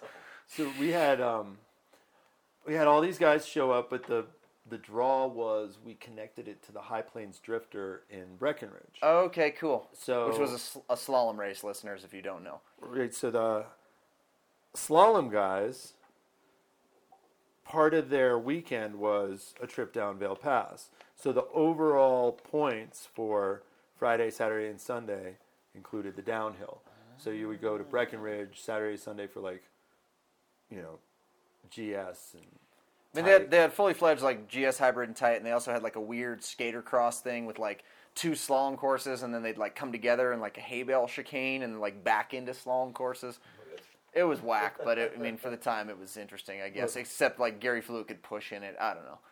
We had on the on Vail Pass on the race day up here, you know, you had um, Steve Olson, John O'Shea, Hackett, um, Michael Dong, Yeah. um, the, the top slalom guys at the time, and they couldn't go down Vail Pass. They couldn't handle the speed. If you had put a cone on the road, Right, they would have GS the fuck out of it. Like Kenny everybody, Malika yeah. would have roasted yeah, it. and and that was that was kind of the fun to see these slalom guys who were like, I know they're doing every bit of like 35, you know, through cones, and Vail Pass, you're like it's wide open. There, you, But it's just like on your snowboard. Like, how Yeah. different is it to like bang lines on a groomer versus to give it a flat base and just like accept the speed? It's Right. not the same. Even if the actual like quantified speed were to be identical, the feeling of just letting it run is not the same. right? We had um, quite a few guys who I looked up to in the world of like skateboarding and like badasses who were like, Nah, this ain't my game. Right. like, well, really? This is. Or like Olson's there and his like leather jacket and his like helmet with the goggles and the whole costume, and he's like, "I can't do the hill," and you're like, "Really?" So we had um, the downhill guys got to put a show on. Um, I don't know who was there at the time. Flint, me, Dino, Aki, um, Brunson, Dave Price. Price. He was around. I think he was there for one of them. But we had we had him two years in a row. Um, there was a plane crash. That was the fun. That was a fun time. We totaled a BMW. Okay, so That was a fun day. Okay, so back this up because this I've heard this story before, and I want my Excuse me. listeners to experience this. So, why did you have a BMW? So Vail has um, Vail has a lot of swanky hotels, Ritz Carlton, Four Seasons, um, and Vail has an automobile sponsor every year to provide shuttle services to the swanky hotels. So the official vehicle of Vail that year was BMW, the official car sponsor, and we needed vehicles to shuttle spectators up the hill to the race. So the race course is a closed road. We have access with these brand new BMW X3s and X5s. And we're doing like, you know, 100 miles per hour uphill As you do. on, on the closed road. There's state troopers on I-70 that parallel this closed road that I'm sure could see us. yeah, but it's a closed road. You, you drive drunk. Yep. It doesn't matter. So, um, you know, we had told him, well, I think the race was Mother's Day or Mother's Day weekend, Oof, man. Classic. and we said, Mother's Day weekend, We said- crashing aircraft. we said to If only we'd. BMW, we said to BMW, you know, we've got to, we got to get these mothers up the hill to uh, watch their kids race. And Silver tongued devil.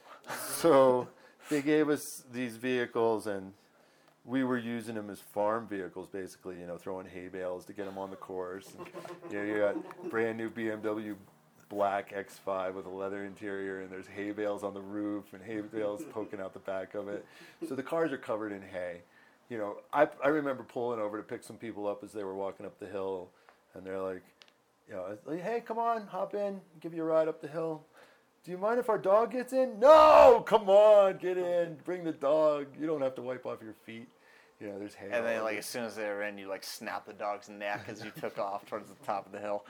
we had uh, a couple shuttle drivers who were getting really good at driving the beamers up and down the road.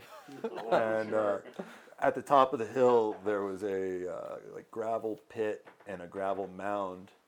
And one of our drivers, who's a good friend of mine, was catching air off of this hill at the top. So he'd drive all the racers to the starting line and then go to the top of the hill to make his U-turn. But his U-turn included this jump, and at the at the end of the day, we had ran the finals, and I think it was me, Jimmy Flint, Aki, and Brunson in the final, and Who won?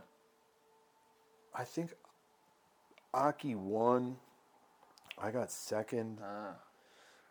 Brunson, then Flint. Flint might have stood up before the finish line, throwing his arms out in victory, and there was like another 50 feet. Oh no! he blew it. So, Another illustrious second place. Mm-hmm. so Flint and I are in the back of the BMW smoking a joint, and he's passing it over to me, and I can hear my buddy drive and do the "Hey y'all, watch this," and I looked out through the front windshield, and I could see him pointing right to the jump, and I could see his tire marks that throughout the day got higher and higher on this bank that he was jumping off of. And the next thing I remember him hitting the jump, and Jimmy and I looking at each other like from the roof or ceiling of the vehicle, airborne, trying to pass a joint, doing the like, oh shit, slow motion face.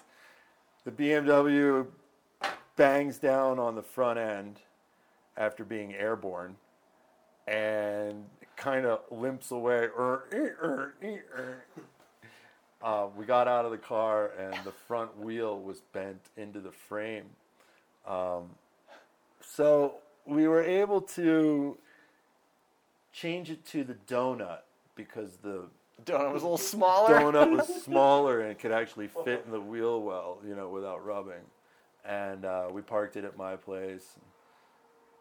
I took the other vehicle the next day over to Breckenridge for the skateboard racing that was taking place, you know, the High Plains Drifter. And the lady from BMW had called me and she's like, you know, where are our cars? You're supposed to bring them back. I'm like, well, I'm over in Breck with one of them now. The other one's over at my place. I came back from Breckenridge and she was over at my place.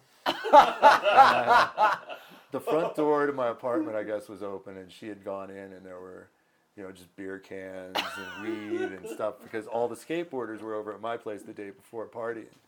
Um, and that BMW with the donut and the hay all over it was out in the parking lot.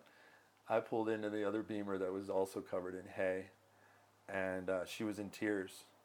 I felt terrible. I was like, um, my buddy who was driving it, um, he was trying to do a three-point turn, and he went off the road a little bit, and he might have hit a rock.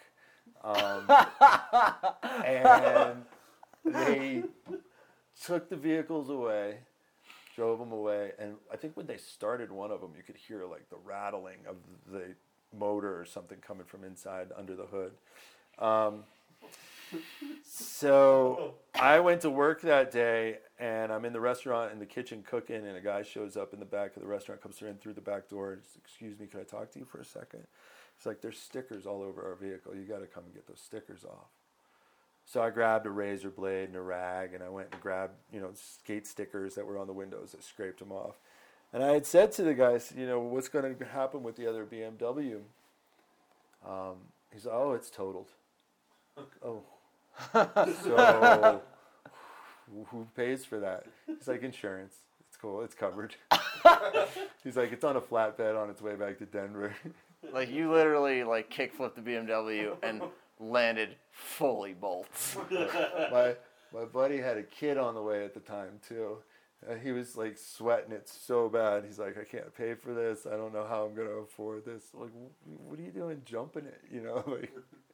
Um, but the cool thing was, yeah, BMW um, insurance took care of it. And then the following year, Volvo was the official town sponsor, and Volvo ended up giving us cars. What? didn't- yeah, they didn't know anything yeah. about it. I went up and rode Trail Ridge one day with Dubois and Coop. And One of you guys might you guys might have been there too, but I stole a Volvo from town and, and rode up there and like it's probably a two hour drive. I did it in like a half an hour. But yeah, Town of Vail. If you need a vehicle, I think Chevy is our current sponsor. If you- Oh, good to know. yeah. But yeah, we, the, the Vail Pass race is one airplane, one BMW. Um, that's about it. No other. I don't think anybody ever got carted away from skateboards. That's pretty good. Yeah. Who won the second year? Um, see, the two years. One year Aki won it. One year I won it. Nice. I think Aki won the first year. I won the second year. Sweet. Yeah. I got a trophy somewhere. So, what point did you go from the red suit to the black suit? Um, shoot, I don't know. The red suit didn't fit anymore. Um, Classic story. yeah, it got to be like high waters, and um, yeah, I couldn't really zip it up too well. I think I had the red suit for the last time around 2002. Okay, so that was pretty early on that you got to the black suit. Yeah. So, tell me about. You're the first person I've had credible info on this for. Credible. Infamous Bomb Squad. Mm-hmm. Um, sweet Stockholm. So when did you go to Stockholm? Um, And there was a race in Stockholm. 2006, Okay. I think. Uh, one of those IGSA tours. Okay. Um, so, infamous bomb squad was um, mm, Andreas um, Johansson, yeah, Andreas Where's he from? Stockholm, Okay. and Don't he was uh, Marcus Rietema's European IGSA guy. Okay. So when IGSA was doing doing the Euro races, Mm-hmm. Andreas was kind of his like timekeeper Okay. liaison. Um, the guys in Sweden, Andreas, um, Eric, Frederick. Um, it's a tight group. There's not a lot of hills Right. And in like Sweden. I keep coming up against this. I really want to get Frederick on the podcast one of these days, but this like the most amazing thing to me that Sweden has produced three World Cup champions despite having no fucking hills. When I went there, when I landed there, and they wanted to skate, we went behind a shopping center and we were skating the loading dock, the ramp. What? Yeah, I was with Eric Lundberg and Frederick Lindstrom skating a loading dock behind what would have been like a Safeway. And we were just walking up it, bombing it, walking up. Then they took me to a bike path in a park that was, I, I, I can't even describe how lame it was. Like my theory on the matter is that like people from places like that with weak ass hills, they really like they hone their craft because they have to learn to milk the speed out of a nothing hill. Yep. Like their tucks are perfect, their push is amazing. Like because all they do is race each other down the fucking loading dock. Yeah, and their their hill, the one hill we drove like a couple hours to get to, was I don't even know if it had a turn. I don't think it had a turn, and um, they were jazzed on it. I mean, they were super pumped on this road, and I was too because I was like, I just got off a plane, jet lagged out. I'm in like the land of Vikings, and that's the other thing is they're all Vikings. You know, they're They are all very tall and statuesque, and you know, yeah. So yeah, I couldn't. I didn't get it. The bomb squad though was just um, Andreas's group of um, a handful of maybe a dozen of us who were all pretty much just potheads. Oh, Um, there's a because like the patch is like one of the fucking coolest. isn't it? Yeah, that patch is cool. It's um probably thought up on a pot farm in Switzerland by a guy who was you know. Like we'll get a we'll get a picture of it, listeners, so you can see what I'm talking about. But I've I've seen it around a little bit, and I saw it in Rob suit, and uh, TB, TB has it. Shorn. Chor Chorborn, whatever. Yeah, yeah, yeah. T.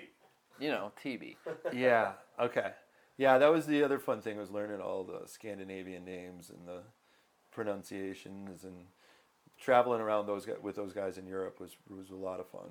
Tell me about um, the house you stayed in with all the squirrel taxidermy. Now, that I was pretty sure that was Reimer or uh, Scoot, but that No, it was, you. Now I went into the house. Oh, okay. Now, there was this was in uh, Jungholz, Austria, and um, the guy offered his house to Kyle. Was it Kyle Martin and Scoot? Kyle Well- didn't go to Europe until later. Okay, but you know the thing was in Jungholz, somebody would have like a persimmon tree or a pear tree, and they'd make brandy out of it. If somebody offered you a little hooch, you wouldn't turn it down. If somebody and people would offer you all kinds of stuff. Oh yeah, yeah, like home, homemade liquor in like backwoods towns in in Germanic Europe is a big thing. Oh, you'd have So much dirt vodka. yeah, I I had um, an evening with some of that homemade pear brandy, and we went over to the local hunter taxidermist house. Okay. And on the stairs going up, like his entryway stairwell up, he had squirrels that he had taxidermied into different like playing like positions, like they were running up the stairs, like looking at you. And um, I'm not sure if he had the cat, like a taxidermied cat, but he was the local hunter and taxidermist. And somebody else had stayed there that night. I was like, no, no, ain't, that's not for me. But yeah, those. That's another one of those getting out and meeting people and traveling and like skateboarding was almost secondary. You're like, Right. dude, we're in Peyragudes. Like, where where the hell is this? You know, um, I wasn't gonna beat Kevin Reimer, but I got a cool taxidermy story. You know. Right. So so this is a point in your career that like you know all of us get to experience at some point, but where and like no offense, but like by the time I met you, you were already kind Washed of a, up. kind of a relic. yeah. and and not to say that like you weren't capable, but it was like we'd come to Vail to skate, and like you'd take us around all the hills that you wished you could have ridden if you'd learned how to slide. Right. You know, like it was already kind of like that. But I was old when I got into it. Right. You know, everybody was too. at that time. like your generation really took over not only the skill level and the, the, the next level of roads that we could ride and the speed, but also just the market, like the, the, the whole business end of it. Like, Right. Well, you know, gear went ape shit around 2007, and like from 07 to 2012, just like the everything was just on warp drive in terms of Was I- advancements. I was 37. Damn. I mean, how was I gonna how was I gonna benefit from you know all these great developments in the sport when I could barely bend over you know anymore? Like, damn, I'd already had like a dozen concussions doing this. You know, like, all So- right, McKendry to the line, and you're like, who am I racing? Uh, some kid named Maytum. Right. You were uh, you were in my Scoot, very who's first. been winning everything for the last two years. You were in my very first heat at Maryhill. really? Yep. Aww. You and Danny Connor. And Danny Connor barely made it in because back in the day, listeners, there was no such thing as repecharge racing because qualifying in IGSA took two whole days and it was the goddamn worst. But uh, at Maryhill, so it's a 96 man bracket, if you didn't qualify 96th or higher, that was just it. It was just a, a full on cutoff. And especially with a race with, you know, they allowed 225 people and that was kind of rough. Like two thirds of the field just like didn't get to Sunday. So Danny Connor qualified 97th. And on the morning of the race, Tim Del Rosario, who was like another hot, you know, junior prospect at the time, Phenom. Went to the hospital with a staph infection. And uh, Danny, who was maybe a little bit melancholy about just barely missing the race, uh, had gotten into the Budweisers right around daybreak and was informed uh, right around the time the race was going to begin at like 1 in the afternoon that he had made the bracket. so Danny lined up on the start line uh, with myself and Rob McKendry, and because he was 96 qualifier, we were also in the heat with number one qualifier Martin Siegrist. Was that the year Martin had like fallen on his face and bashed his teeth in? That was earlier. In, that was a different year. That was earlier in the history. But when he was he was skating a bowl in Portland with Billy Bones and smashed all his teeth out. Uh, we took him to a Cajun restaurant that night too, with all the spicy food. It was so so painful. To He skates. He skates transition in a full face to this day, it. and, and rips, but like he's never going back. we probably. But yeah, but yeah, Rob, you were in my very first heat at That's- Maryhill. uh, who- what happened? I mean, I advanced with Martin. That's all I know. Oh, shit. Smoked. Danny and I went back to that beer cooler. That sounds plausible. Yeah, I I, um I was already like you said. Well, no, like I said, washed up when um when I you, you got something to say, Nick? But that was cool too. Was the thing was like when See, you, uh, yes, I am. Thank you. It's so cold. you got it. Sorry. You got it. Doesn't- Not but- years. But I know I haven't, I haven't got God in years, but I wanted to let it happen because you like you just pointed. I wasn't gonna like be like, oh no, I didn't do it. what happened? Man's got to have a code. So He's playing got this this code. I, I'm gonna poke my hole first though, just so it's easier. he had the knife out. He was gonna poke the hole. But and I took a little sip down But from the top. Hadn't modified like, my beer. No way. Ah. Not Zak. I I haven't got got in years, man. I know you haven't. So the game, Rob, is. Mm. Oh, Give, that's him- give him the spiel. If we, if we tell you the rules, you're in it for life. It's called Beers for That's Life. how I got it. If we tell you the rules, you're in I for was life. like, what is this? You And have to play. now- You have Now- to Or- play or- to tell you the rules. I've or you gotten- can gotten or more you can times. stay ignorant, and that's fine. Stay ignorant. It's up to you. How long does it take to learn these rules? About five Oh, seconds. yeah. It's very simple. There's one rule. There's But if you know the rule, you're in the game for the rest of your life. So And what what's the penalty? well, I'm I'm experiencing it. You just have to drink your beer, so it's not that bad. Okay, let's do Unless it. you're What's really the full. rule? There we go. Unless you're really full. Okay, let me tell because I got the microphone on. Oh. So, beers for life. Wait a second, I can't tell it's on the air.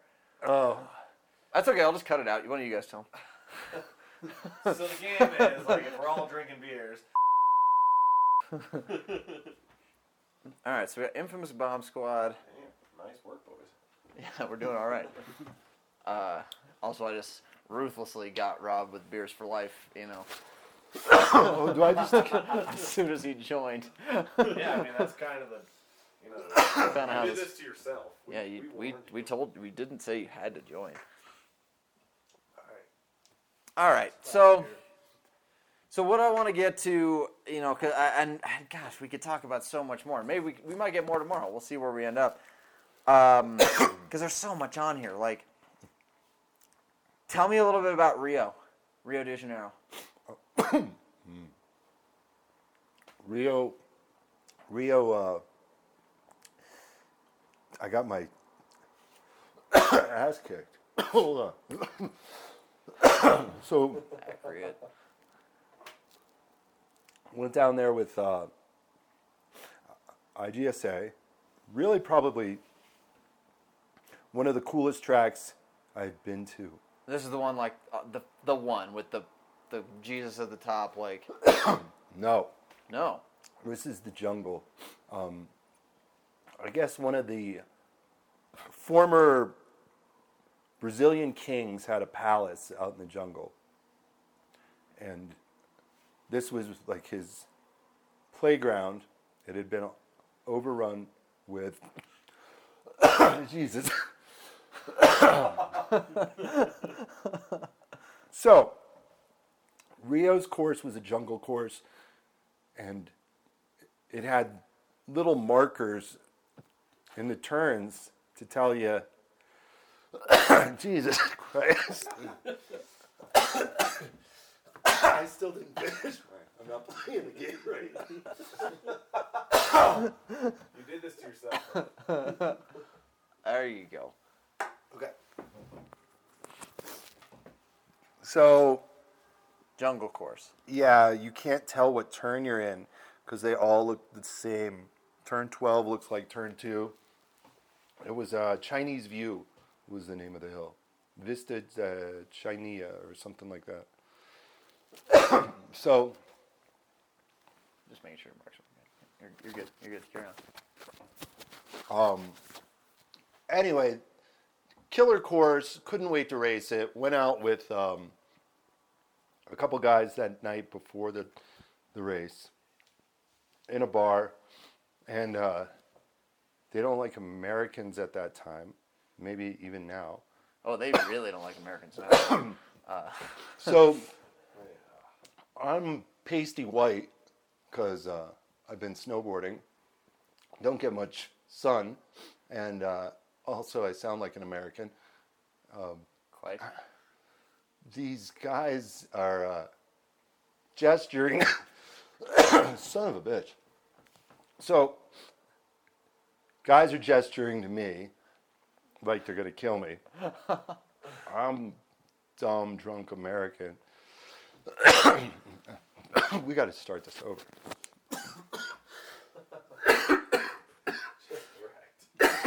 okay. I remember, Damn. my, I remember my first time smoking weed. Wacky tobacco. Damn. Yeah, so so George Bush is the president. Nobody likes Americans. The thing to do is to travel with a Canadian patch on your shit.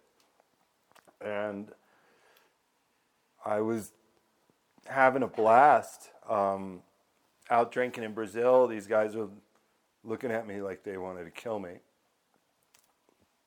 Bartender Fuck. Bartender hands me the tab. You need to leave. I get cocky. I'm like, I'm not going anywhere. These guys have arms as big as my thighs, tribal, tribal like tattoos, jujitsu looking crazy Right, blood in their eyes. Brazilian surfer fighters. um, I walk. I walked out. this, you're not going to be able to use any of this. Oh. yes, we are. this here is a period piece. Oh shit. so I walked. I walked out. I was with uh, Dusty Werner from South Africa. You're, you're gonna have to put music to this to make it interesting. Uh, some Brazilian samba. Fuck. All right. So I get out on the street, walk about half a block, and it was like out of a movie where you hear the door open behind you, and those three or four guys who wanted to kill me in the bar now can pretty much do it because we're outside. I was much safer probably inside, and I ran out of my shoes while they chased me back to the hotel. I think right at the curb of the sidewalk to go up to the hotel. I might have got a shove in the back or tripped. And when I went down to the ground or ended up on the ground, um, I was started getting kicked. Um, if I covered up my abdomen, they were kicking me in the head. I'd cover up my head, they'd start kicking me in the guts. And I think, from what I was told, the hotel security came out to chase them away. And the only reason they were able to do so was because they were armed. The security, the hotel Yeah. security was armed. So I had uh, not only been kicked, but when I fell forward, I put my hand out and um, messed up my hand. I think I dislocated like a couple fingers and my thumb. Damn. so I couldn't skate the next day. Couldn't move very well, but couldn't put a glove on and laid laid in a luge case in the jungle with butterflies flying around on morphine while everybody else went to play on the road. And that was my Brazilian trip. I mean, that sounds okay. Yeah, it was pretty good. I um I was afraid to go anywhere. Um, I didn't want to leave the hotel. I just gotten beat up, and all Brazilians looked the same to me, so I wouldn't have been able. Bro, that's racist. And uh, well, they beat me up because I was American. So Okay, all right. I mean, so, yeah, potato, potato. I was. I don't know. Did you ever go to Teutonia? No, no. Me neither. Um, I would love to go back to Brazil, and all the people that were involved were like, "Come back. This is not how we are." You Well, know. depending on the year, man, Rob, I would love to go to Teutonia with you. oh, shit. That could be a really cool trip. Yeah, I'm afraid. I mean, that road. Oh yeah, I mean, like that's just it though. It's like None of us want to go. but- I like, I, I, like I gotta take a run. Like I gotta ride the hill because it's just it is what it is. But like, but I want to see it. Like I have this romantic obsession with the like, like we were talking about South Africa. That like the impermanence of life, like blood in their eyes, moto boys, death, bomb the fucking hill culture that is just so unique to that to those people. Yeah, I had um, the the people are just as you said. You know, it's a every day is a life death situation for them. You know, the favelas and the danger, of the drugs and the corruption, and just driving around there and just being in. And that's Rio or uh, Sao Paulo, but I think Teutonia is a whole nother world. Like that's from what I understand. you know, Like to me, like that's just another one of those spots that it's like it's a piece of pavement that's a common thread through this whole narrative that like it's immortal in its own way. Yeah. And even just like just to see it in person. Yeah, I get that. You know, I would love to see Teutonia.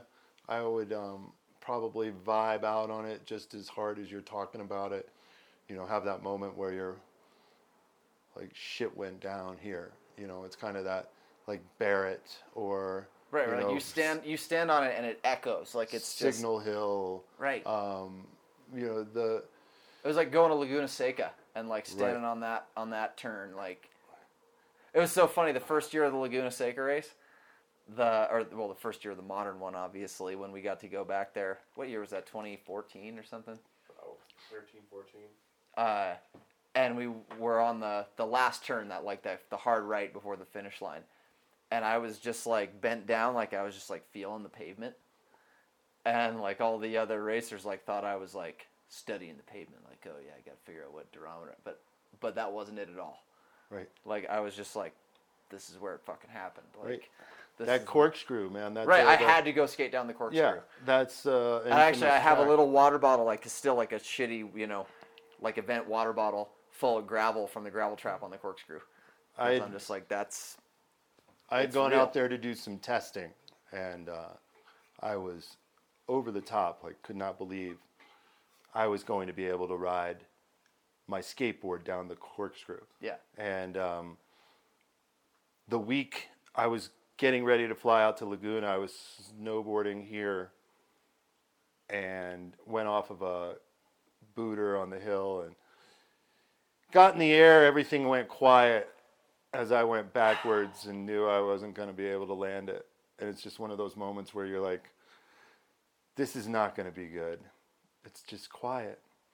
And as soon as my board hit the snow, it got really loud.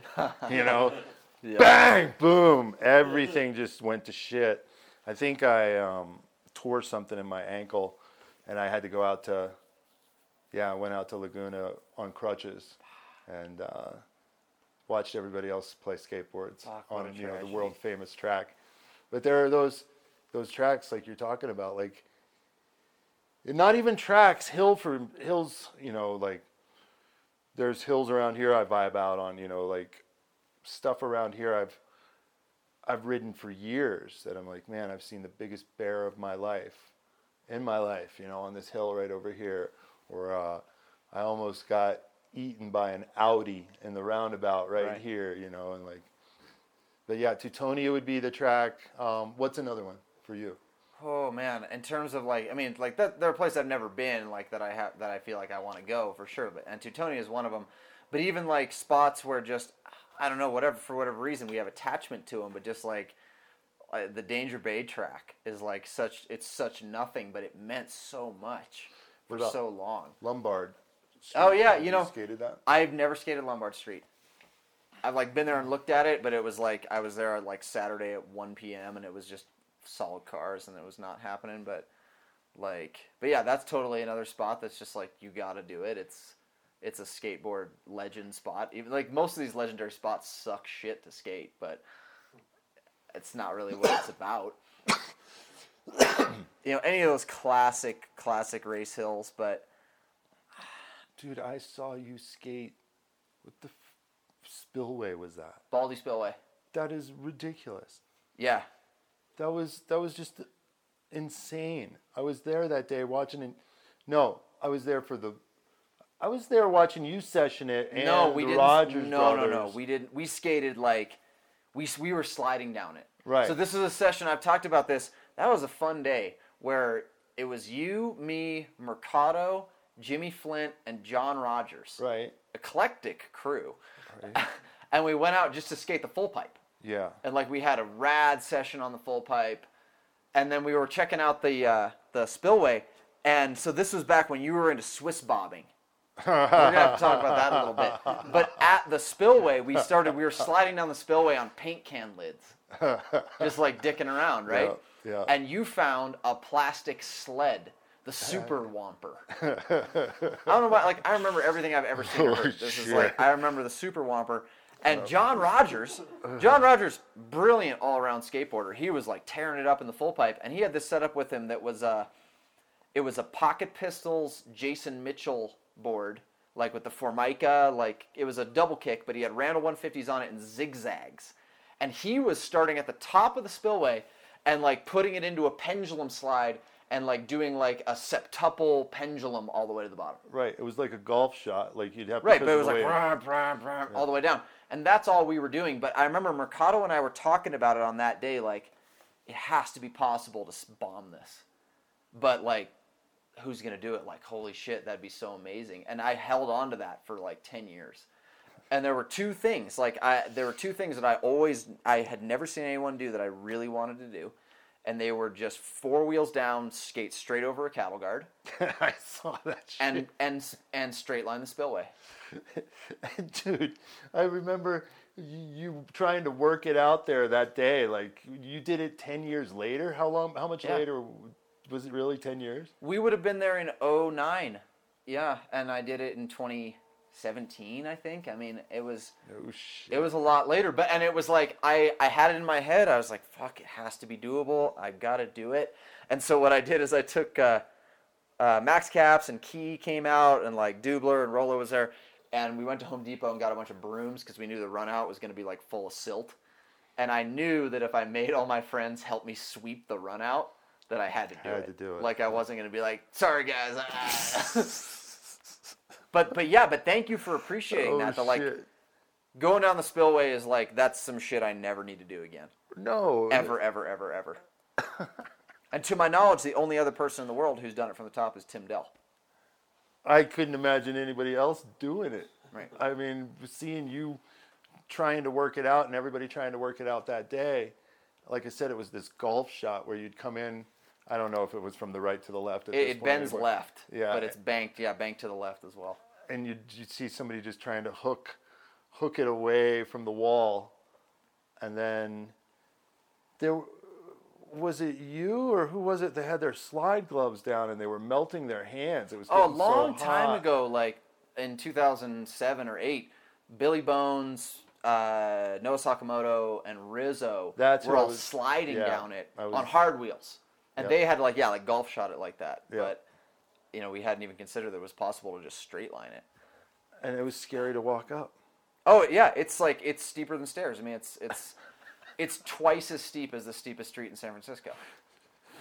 all right so what is that your bucket list of hills or Uh, yeah, I mean, like Teutonia is on there, and like I don't know if there are some other like epic ones to conquer. I can't really think of that many more. i've never seen your name come up at uh, newton's I've been there once, okay and I was like, I got like a top ten finish, but I was kind of unremarkable. Yeah, but I've been there. You know, I skated that track, and I'm glad I did. I'd love to go back. It's super cool, but I don't think I'll ever be super competitive there. now uh, this is turning into my interview of you are you super competitive anymore how old are you 29 Oh fuck. This is the hard part, man. That like so I'd say I'm coming up against this part of my career where I'm like when I go out and skate with Minsky and Dana and like Nick Brahms and like the guys who are really really living it right now, I can tell that I'm off the pace. But I think I probably have it in me to reinvent myself one more time and to get back on the pace if I want to. But I don't know if I'm going to. We'll see. And I'm really having to figure out. So I want to talk to you about this too, because everybody uh, who's been through this, I'm really interested in this, obviously, because I have a little bit of a personal obsession with it. But trying to figure out if I can be who I am and not who I was. Does that make sense? That if there's a if there's a place for me in this space where you know, I don't want to be the guy who's like coming up to you and telling you that I know what I'm fucking talking about, but I'm not prepared to back it up anymore. And if there's any value in me still being around if I'm like that. Or if, you know, if it's like if I'm not ready to dress for war anymore, if I need to hang it up and kind of disappear. I've I've been lucky to see different incarnations of who you are because I'm old. Right. You know, I yeah, got you, to you've been around. I think I got you. You know, you probably got drunk with me before you were old enough to get drunk, right? I mean, Rob, I was six months sober by my 22nd birthday, so So, I think you everybody know, forgets that. when you uh, when you were coming up and uh, it- you were like a slalom kid, you know, Yeah. we were all like watching you kick everybody's ass. In was there a juniors? I never raced juniors in slalom, but I raced AM. I, did, I raced amateur for a season. But IGSA was. Oh, uh, so in, in IGSA, I, I did two juniors races. I raced juniors at Maryhill in 2008, that same year where I raced you in my first round heat in Open. And then I raced juniors at Benelli the same year. so if That you, year I was 17. I think you reinvent yourself at 30 years old. Um, you're you're an old man now to all these kids. That's I know crazy. it's it's weird. when isn't I it? Got like, into when I look at the kids now who are like 20 to 23, you know, who are really killing it, and like I feel like I'm getting old. they might, you know, you might have another run at winning if they just, you know, give it to you out of respect. You know, like, ah, there goes old man Zak. Right. So, yeah, I don't. It. I, I think you can do whatever you want. You've proven that a number of times in this sport. I mean, you're you're having fun with it still, either doing the podcast. Oh, or, absolutely. you know, even even at 30 years old, you're not even 30, to be able to go. I wonder if I want to do this anymore. You know, and still have another 10 years to kick the shit out of a lot of people. I mean, there's it, I, I never trained for it. That was the big deal too, is I never went and physically got in shape for any of these races. Well, and that My- like that didn't come along until a long time later. I mean, we've talked about this uh, with some other folks about how like there was a turning point around 2012 where it was like it was no longer realistic to win the party and the race anymore. Right. That just that person couldn't exist, and it was romantic and beautiful to like see Scoot stay up all night, you know, just like shit canned, you know, could be blindfolded with a shoelace because he'd smoked so many joints, and then still line up next to Mischo and kick his ass anyway. Like that was so epic for those of us who were not athletes and who like really liked the idea of it being skateboarding, not a sport. But it evaporated in 2012 when the first couple people started going to the gym and they were so unbeatable if you didn't get on that level. Right, and you would you would go to the race going, if I put in any effort, I'd be able to beat this guy. Right. But I'd much rather like make sure that the cooler is full. Right. You know, or the idea that like okay, on your market set, go. I know how many times I can kick. I know what my gait is. I know how to. Okay, what's the next thing? Okay, how are my rights? How are my lefts? Go backwards from the finish line. Where do I want to be on turn 36? It doesn't matter so much on turn three or six. How much do I weigh? What durometer should Oh, I yeah, use? I mean, that's a There's all thing. this thinking that you know, like, do my leathers fit? When was the last time time I cleaned them? Am I arrow? Right. You know, all this stuff. Should I put tape on my laces?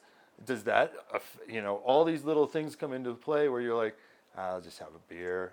I'll just go. You know, you can find these other guys that are just like, heck, come on, have a beer. Why are you putting tape on your laces? You think you're gonna beat this guy? Like, Right. so I think you know, like going back to what you're saying, at 29, you still have some time. You still got to. You could easily drop in and and you know, not have to worry about taping your laces as much as I do, or Right. like my my leathers are, you know, gaping wounds. Like, do you will you buy another set of leathers? I mean, if I intend to be competitive, absolutely. Yeah. I need a set of leathers that is tighter. It needs to have smaller pads. Right. It needs to be made of thinner leather. I mean, it's it's gone on to where like my NJKs are too slow. You're young enough to think that there's maybe another set of leathers in your future. There's not in mine. I'm not, not unless Right. they're for a motorcycle. Right.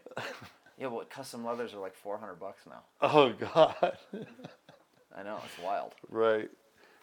I could almost sponsor myself. Well, yeah, that's uh, that's kind of what it's like these days. But but I don't know. You know, it's one of those things where it's like I I appreciate and I can take some solace in how I've known you in the sport from from when I met you that you've been totally just enchanted to hang out and be a part of it well past the point of wondering whether or not you could be world champion you know Right. I I've had so much more fun traveling and making a family out of everybody. You know, I was wondering if I'd ever done my speed limit age thing before, you know, 50 at 50, but a lot of the races fall in July when my birthday is, July Right. 23rd. And in 2007, I would have been 37 years old, and I was in Jungholz, right you definitely went 37 and I probably went 37 So so like so at what age does that like speed on your birthday start to become relevant? Goes back to working out to do this sport. So the people that started to work out and do this sport were the ones who were starting to win. You know, people who trained Right. will have longevity. People who train will have longevity. So this sport is all stretching. Yeah. It's not um, as much physical strength to me, like, or even respiratory. You right. know, yeah. some It's not, people it's not about cardio, but definitely physical strength and, and physical endurance is going to be a big deal. and and um, balance, you know, as you get older. So right now, I've been like, I've been secretly don't tell anybody, but I've been working out and doing Yeah, yoga and I won't stretching. tell anybody on this podcast. and um, I I went to uh, one of the. Are we allowed to say the names of roads anymore? I remember Yeah. back in the day you I mean, if it's if it's sensitive, I'll bleep it. It's okay. um, I went to this pass and I felt really good. Like better than I did when I was like 30, 35 because I was treating my body like a garbage can back then. You know, Yeah. I'd go to a race and I'd, I'd end up, you know, uh, do I have my entry fee? Uh, not if I buy this case of beer. Um, you know, it was more about the beer, the party, winning the party, like you were saying. And um, now as I'm getting older, and especially with snowboarding, like I, I get hurt putting my boots on. I don't get hurt riding on the mountain. I can go ride the mountain all day. It's muscle memory. My body can do that. But if I, you know, the bar hits me on the chairlift the wrong way, I could be done for a week, you know, because it just like uh, throws my neck out. I don't stretch. I think you could ride 60 at 60, I don't see why 55 at 55. Um, yeah, I, I think the pendulum slide gets a little rough when you got to throw it sideways. At least for me, I mean Coleman's been doing it all his life. You know he can do Right. that. So so what caused you to not really get into the slide game? Because I I maintain that kind of the only people from what I think of as your era who really did it, like who kind of were able to step into the next generation, were Jimmy Flint, and I guess. Uh, I mean, I don't want to get, I don't want to say like JM and Rizzo because I think they were on the cusp and they were kind of the forerunners of the next wave anyway. But John Rogers kind of learned how to slide both ways. pre-drifting corners, you mean? Yeah, Like, uh, um, it's a control thing. I don't have a lot of control when I do it. But, I but- was always But better why was it not important to you? because I could foot brake. Okay. I could um, foot brake was a quicker stop for me. Like I could shut down, I could slow down much more rapidly with more control, and I had to learn how to do that while turning. Yeah. That was the tough thing. So as the courses became more turny and those slides and drifting were sort of an advantage, Right. you know, at like uh, I, I don't know, like a Munnsville or whatever track um, that had a hairpin, I would have to foot brake and then exit with more speed. Um, and I just learned how to do that over bending over, grabbing the rail, putting the hand down. As I got older, I'm not, I was just not flexible enough. Right. Um, And you decided not to reinvent yourself and learn to do it. Uh, I don't know if I decided. I mean, it wasn't like a. It was more physically the, the ability. Like I guess if I had decided I wanted to learn how to do it, I could probably you know have started yoga and you know flexibility and training and working out to become more flexible. But I think, yeah, it just the geometry of it too.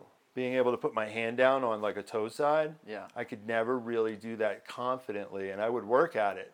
I'd throw my hand out there, grab the rail, throw, throw the board sideways, looking over, you know, do everything I'd see all you cool kids doing in the magazines, and uh, I would high side.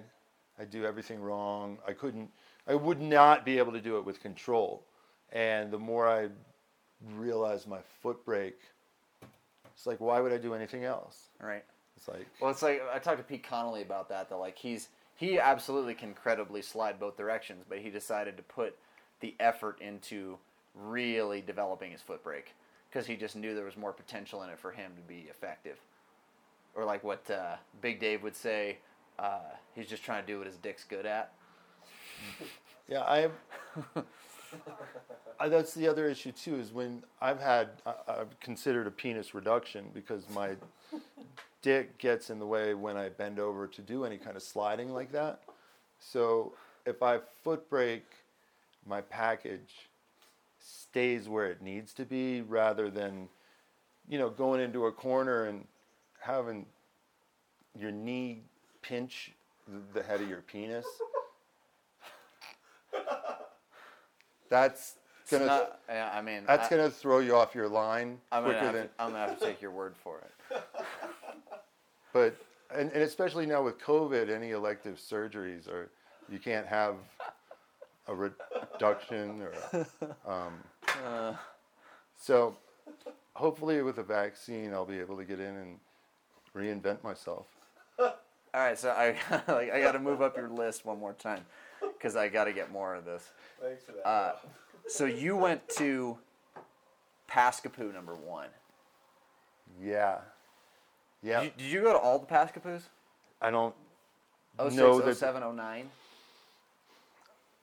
I'd have to look at the T-shirt collection. I went to two at least. You, I saw at one. That would have been 09, the last one. Okay, that was the last one. Winsport, all that. There were controversies that I can try and think of too. That might have been 2011 when it was an IGSA race and it wasn't Paskapoo anymore. Okay, I did not go to that one. Yeah. I went to like o- 09. Um, I got stuck at the border. Right, 'cause One year. 09 was the one where uh, Noah Weshy had to write a letter to the border to let you in. Yeah, right to like that said that that significant harm to the economy of Alberta right. would occur if Rob McHenry III was Right. not allowed to enter the country. I It had to prove to them that if I wasn't allowed in their country, it would affect their economy. And we did that. So I was allowed into their country. and I, um, what was crazy though is they kept sliding the little visa my way through the, like, okay, Mr. McHenry, we have your visa here. And I'm like, oh, great, I'm reaching out for it. And they'd pull it back. And because the dog Oh pulled right, you so out of the this is the story is that The uh, the dog the dog went right Yeah, to your. I thought it liked me, and when it was licking me and wagging its tail, I was petting it, and I looked over at everybody else I was traveling with, and they just had this look of like, "You, you fucking idiot." um, so yeah, the dog uh, signaled me, whatever they call it. Um, I went into the back room. They put on the rubber gloves. Um, I told them I had nothing. I was like ready to drop my pants. Of like, there's nothing on me. I was panicking. I'm like, I don't have anything. They're like, we're not gonna go there. I'm like, okay. And they found like the corner of uh, a baggie in that little pocket in your jeans, that little like key pocket. Um, and that was it. It was just like a little corner of a baggie I had forgotten about that had some marijuana in it. oh, And then, uh, yeah, I was allowed into the country. We spent the we spent 24 hours at the border trying to get me into into Canada. That, right. I remember like that- you guys showed up late for the race. oh, probably And it was like you and Joel Petra, Kyle Wester, 16 year old Calvin, Calvin. um, Kevin Herring. Yeah, and uh, oh gosh, I can't think of the other kid's name that was with us, but he was a kid that we sponsored on Skunk Tech too. Um, Oh God, I know who you're talking about. Steve, Steve Doman, Doman. Yep. good guy. Yeah. Um, so yeah, we had we had a fun time getting me into the country, and um, they told me never to come back. Um, literally, like the Canadians were like, if you ever try to come here again, you're going to jail. Um, I haven't looked into that since then. so It's been a little while. You might yeah. be all right. yeah, so that's why I've never won Danger Bay. I'm not allowed to. So, allegedly, Danger Bay 20 is going to be the last Danger Bay. Alle- allegedly. There's a Grandmasters class now. Mm-hmm. I don't know what the age limit is for Grandmasters, but I think it it might be 50. Finally. Would you consider going back for one more? You could win a Danger Bay. You'd have to race like Wes Sampson, Oh, easy. Tad. Tad can't make that left. Uh, I mean, Tad's kind of kept his membership current. He might smoke you. He can't make that left. All right. Tad can't turn left. You He's heard like it here, Zoolander. Uh, He can't see out of that arrow helmet. That's true. He squints his eyes anyway. He can barely see. Also true. No, um, I can beat Tad. Um, Wes. I don't. I've never wait, raced Wes. He's the oldest He's from the island. dust or something is his thing. I, I forget. Oh, I don't know. He's Wes Sampson, is it? Yeah. Yeah. I don't know him. I don't know who else is over 50. So I ain't who'd scared. There. Um, but yeah, yeah, yeah. I um would love to do that. The, th- the thing is, racing old guys, and this happens all the time because we've got these old guys in Colorado. Um, I know better. I get sucked into racing them. They're always like, "Oh, come on, it's the old Colorado guys," or "We're gonna have a masters class." They always run into each other. They always take each other out. And I I get caught up in a crash. Uh, So this is a, a this is a, a class of person that we in the business would call a grandpa.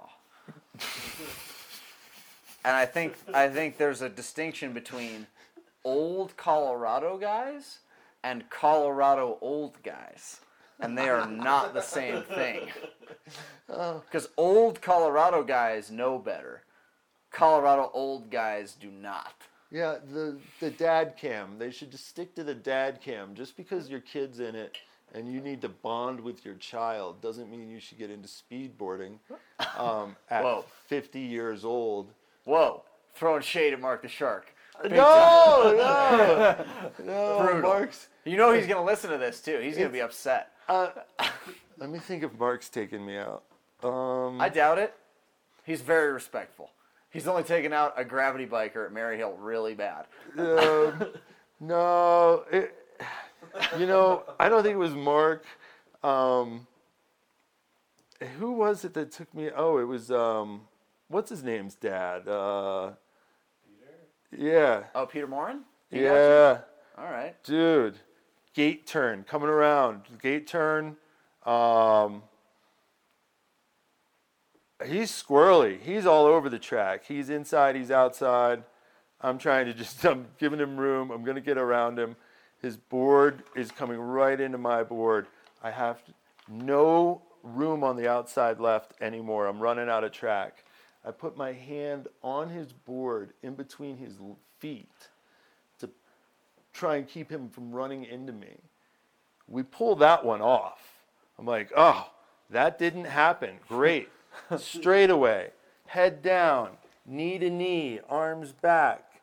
I'm looking down. Next thing I know, the back end of my board does a 180, chin bar into the road. Pete's laying on me, riding me into the dirt. It's good style. I got nothing but gravel and rocks coming into my helmet. Stop. See him get up, grab his board, and push down the road. I'm laying there in the dirt, like, like, what just happened? I was on my way to catch Limo. I was going to go get him. Uh, yeah, it was Pete. You okay? Like, no. See you at the bottom. Um, yeah, old guys, Colorado old guys, and old Colorado guys. I'll remember that. Not the same thing. So these days, you know, how do you feel like how do you feel about where you are in the grand scheme of of downhill skating and and the whole community? You know, I- like are you happy with the way you exist at this point or do you want something different? Um, I'm happy with emceeing and doing the announcing stuff. That's always a lot of fun. Um, I like being at the events. I like being um, part of it, but I think my role is also to show people that they need to take care of themselves with this. You know, like I'm starting to turn into the uh, I don't know. I feel like the old guy shaking his fist. You know, you kids, put your helmets on, and um, And ironically, I'm under the, I'm under the impression that you ride your motorcycle without a helmet. no, I'd never, ever, ever would ride without a helmet. I hit an elk at 70 Rob, miles an I hour. saw you get on your Harley, put on fucking sunglasses, and ride away. I saw you at Devil's Peak in the morning, headed up the hill with a beanie on, and I don't mean like uh like a Harley guy helmet beanie. I mean like a wool hat beanie and sunglasses on. When, I saw this with my face eyes, Rob. when was when was Devil's Peak? This past summer, No, it wasn't. like when was that? the same summer where you got lit up by the cops for revving your Harley like you Oh, were the- fucking 17 in front of the brewery. That- Hell yeah, brother. there was fire coming out of the tailpipes. That- Yeah. that was cool. No, I, I, I won't ride my bike without a helmet now. I never do. I, I can't. If you saw me at This Devil's. Peak, I swear, I swear, I um, I have not ridden without a helmet probably since then. I mean, really, if I was riding around Georgetown without a helmet on, um, that was rare for me. Okay, but like I didn't see that you had a helmet with you. Like I thought you rode from Vail without a helmet. No, no, I would definitely not ride Okay. on the highway without. And what's crazy is like for you to say that, I, I, I have my my helmet sits on my bike, and my helmet's always around my bike. Now there were times where I probably would ride without my helmet. I'm just going to the post office. I don't do that anymore. Um, I don't. I, I have my helmet right next to my bike, so I can't walk by I see. the. I can't walk to the bike without passing my helmet. On a related Um, note, I remember when I was stranded at Jody's house for a week in 2009 when my car was broken.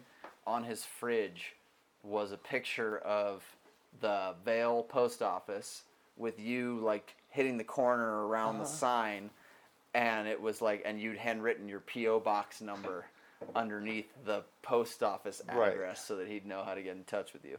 Well, It was my business card. Um, This one was like this big. Yeah, it, it was a five by seven Okay, print yeah. of a photo, and I couldn't afford business cards. I probably just had prints made, and then yeah, you just write your name because the post office has a great turn. Yeah, Right, it's a yeah, nice yeah. little right hander right there. Um, But yeah, the the But so, but you're, you're you're telling people to take care of themselves, and that's something that I'm interested in talking about a little bit too, with guys from your era, because I'm definitely starting to like feel like I'm pulling on a little bit of a thread of head injuries from your time, and you know a lot of helmets that a like the Dot Go Fast helmets just had memory foam inside them, not like nothing protective at all. And then a lot of other shit where just like helmets got reused a lot. People fell from standing tall a lot. And there's a real like of that kind of graduating class of this you know edi early igsa era like probably a quarter of them are dead from Yeah. suicide so I I started taking care of myself in uh, more with more regard like around December, and um, of of 2019 yeah, and it's so it's only been like you know seven eight months of me really looking into my own um, symptoms of traumatic brain injuries. Um, I've hit my head a lot, um, and I have the mood swings, the headaches, the ringing in the ears, um, trouble controlling my emotions, um, which are all mild symptoms because I've gone to traumatic brain injury support groups to find people who have caregivers, people who can't feed themselves, people who are chairbound. Right, like, I know a little bit about this, and my dad was in a really bad car accident probably 12 years ago and had a pretty significant TBI. So and I've seen a lot of this. with your father, I'm guessing it was a one-time car accident. Yeah. One time hitting his head, you know. And I've ran into someone who um, did it in the bathtub one time. Fell in the bathtub, brain hit the back of the head, bounced so hard inside the brain it went off the front. You know, they lose sense of smell. Yeah. They lose sense of taste, and that's one time. You and I, I've seen you, I've seen you bounce off your face. I've got pictures at your race of me upside down on my head. I've hit my head many, many times. Now, what happened to your dad? What happened to this woman in the bathtub? Yeah. Those are one-time incidences. Is everybody's TBI is different. Right. So you, you know, I think opening up to people about what I've gone through is a big deal for me now in this sport, and I, I felt a little apprehensive because I wasn't one of those really paralyzed victims. I wasn't an invalid. I wasn't having all the I wasn't having the major motor function skills that so many other people had. I felt kind of like, why am I saying I have a TBI if this person can't, you know, take care Right, of but this is like this is that like there's no such thing as small trauma. You know, it, and like that comes from mental therapy perspective that like that's that person minimizing it for being like, oh, you know, my parents didn't beat me, so it wasn't bad, even though they were verbally abusing the shit out of them. Like it's not.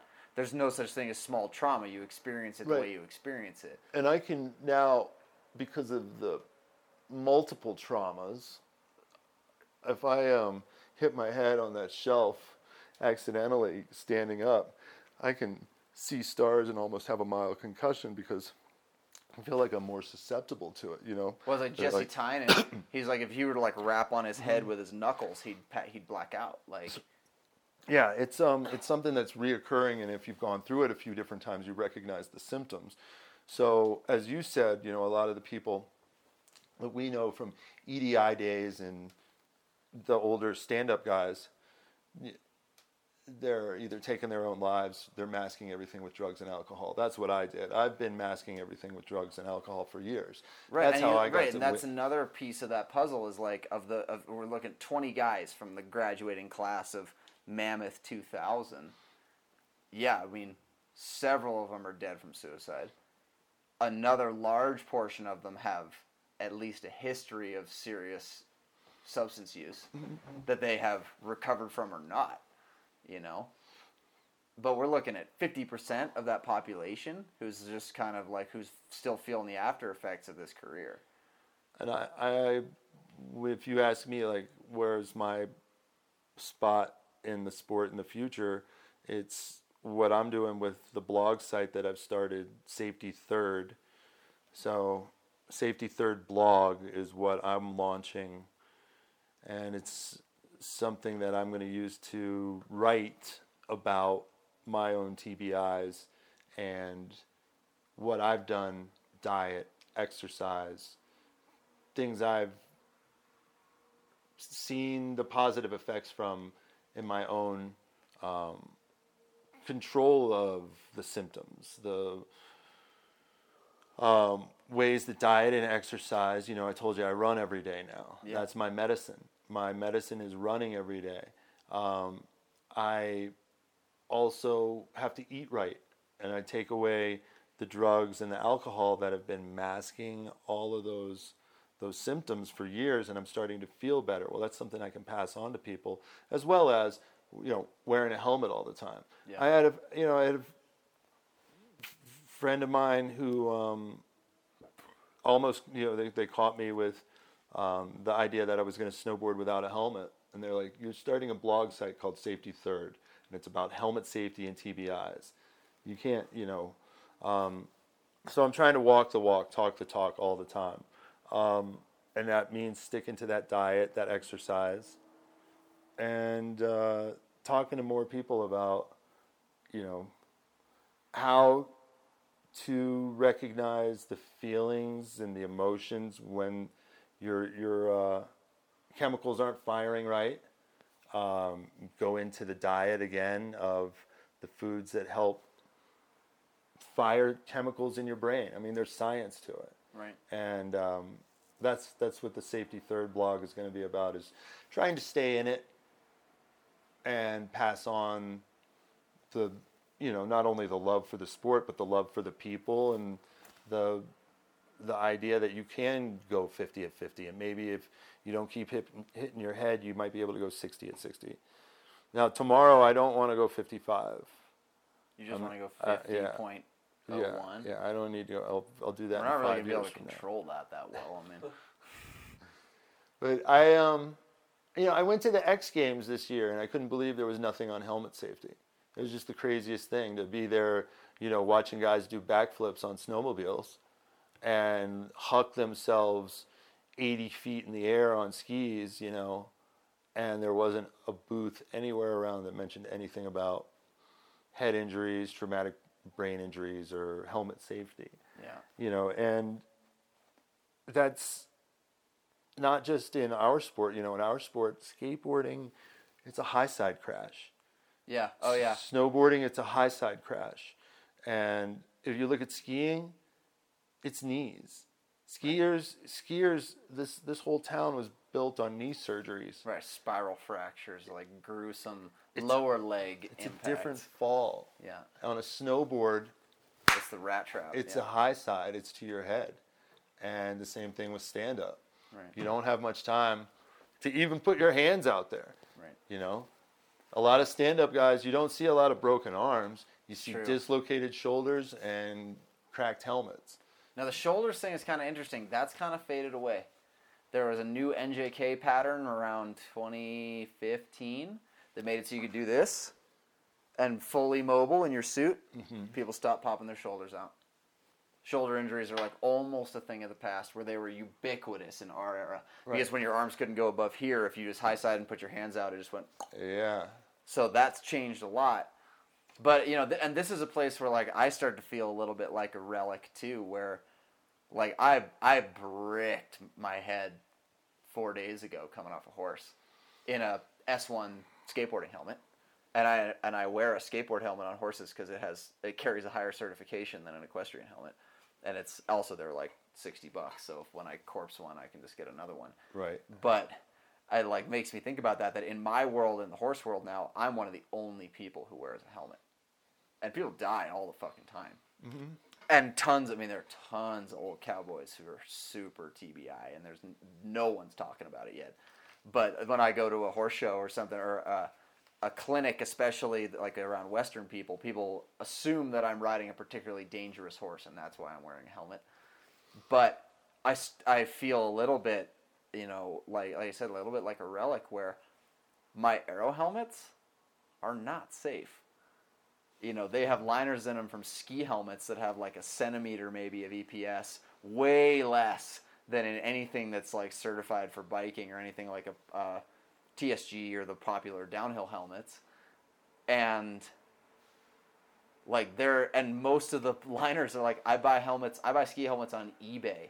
I've gotten so many of them. Like I got like five or six of them once that all had uh, price stickers on them from a pawn shop in Idaho. Like, but I'm still so.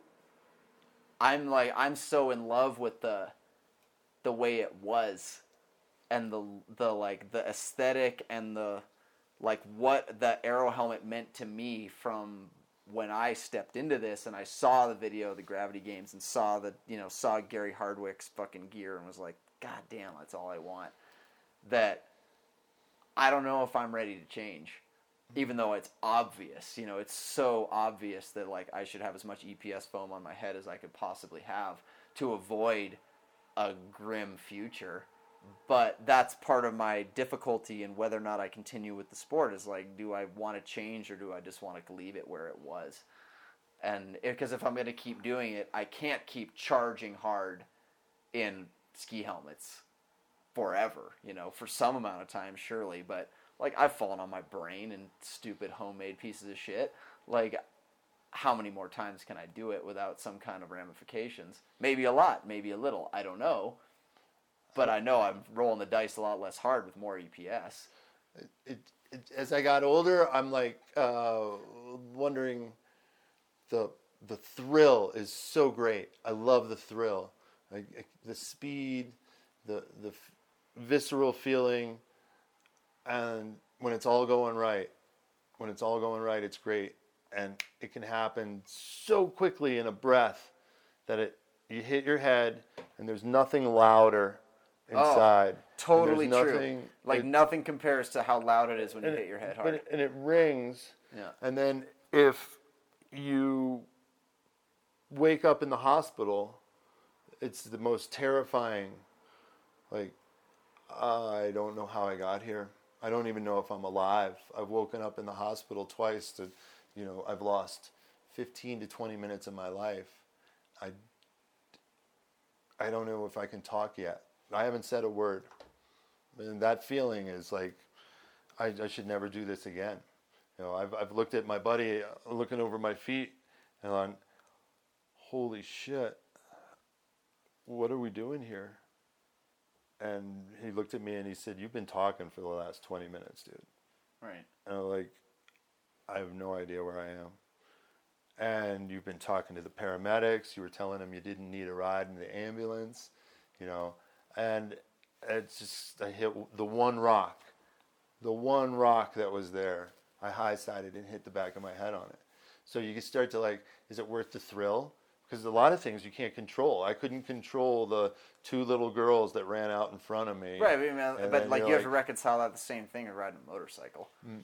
Yeah, I mean, and then like if I ride with a helmet all the time now, I, I promise. But But the, thing speeds is- are so much higher. Like, what about the one douche nozzle doing a three point turn on the mountain pass? And like, Right. there's no chance. So I, you know, hit the elk at 70 miles an hour and walked away.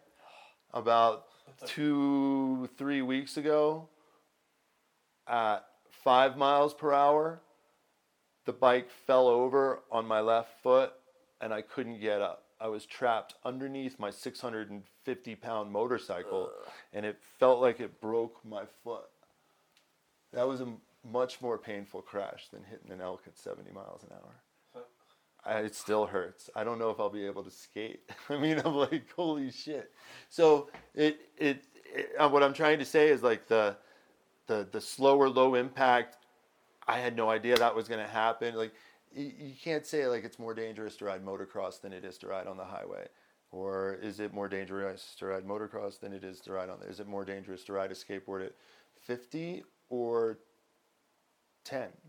Right. you know uh, on my snowboard if i catch an edge at less than 20 miles an hour i'll leave a dent in the snow shaped like my head if i'm doing 30 or 40 i might slide Right. Oh, I Um, totally agree with that. Way more yeah. likely to hit your head at low speed on a skateboard than at high speed. But and and I, I I think the longevity in the sport comes down to like you know okay you got to have is it worth the thrill is it worth that sound of hitting your head on the pavement because that could happen at any moment you don't know when pistol pete's going to tackle you Right. and that also you know like i get lucky now if i go to maryhill and i don't crash i feel like holy shit i came away from this weekend without you know without a crash that's awesome I whereas know. like it was the last time I was at Barrett. Rode the whole weekend, and I was on the start line for the finals, thinking, "Man, I've been at Barrett the whole weekend. I've skated every run. and I haven't crashed once. God damn it, I crashed in that final." yeah i um i don't like that i don't like that that sound in my helmet i don't like that month that it takes to recover you know 20 years ago at Maryhill, i could have crashed like half a dozen times in a day and gone to work you know on that monday no problem yeah. Now, you got to take a breath, and it takes a minute. You got to figure out which side of the bed to roll over on. You know, is this arm going to work? Can I wipe my own ass today? I mean, that gets to the point where you're like, "Fuck this, man." I, I, I is there a jigsaw puzzle? Like, there's got to like, I'll. You should have a Venom jigsaw puzzle for old guys who still want to like. I, I can't. write that down. I can't skate We anymore. need a jigsaw puzzle. I can't skate anymore, but I could have put this puzzle it's an together. image of all of our sad faces. and it says, I can't skate anymore. But I'm trying. I'm trying to do this whole like 50 at 50 thing and the blog site, you know, um, to stay in it, and and um, that's how I'm going to stay in it. I'm not going to go to. I don't know, maybe Danger Bay Masters, Teutonia? Grandmaster Teutonia. That'll be my 70 at 70. You can just like "Ah, duct tape me to the board. Okay, 60 at 60. Going 70 Teutonia is pretty hard. I don't think I can go 70 Teutonia. Um, Like, only Delua and Kevin go 70 Teutonia. weren't there records there at 77? No, it was a bunch of bullshit. Oh, was it? Okay. GPS and shit. No, it's like s- Teutonia is a hill where people could crack 70, and the pavement's only gotten worse. How do we um, know 50 tomorrow? Is there GPS or do we just have a car? We guess. We'll GPS it. Yeah, Really? well, and maybe roll. You get like, is it like Snapchat have speedo? I, I got that. I got that. Like roll like skate next to you with the Snapchat. Like, Really? yeah, yeah. we'll have like a GPS app. on oh, we got a, we got a whole plan. We're gonna get this. It'll be pro. Sweet. Plus, I'm not skating, so I'm gonna get all the nice artsy shots. You know. Sweet. I'm going to go to bed.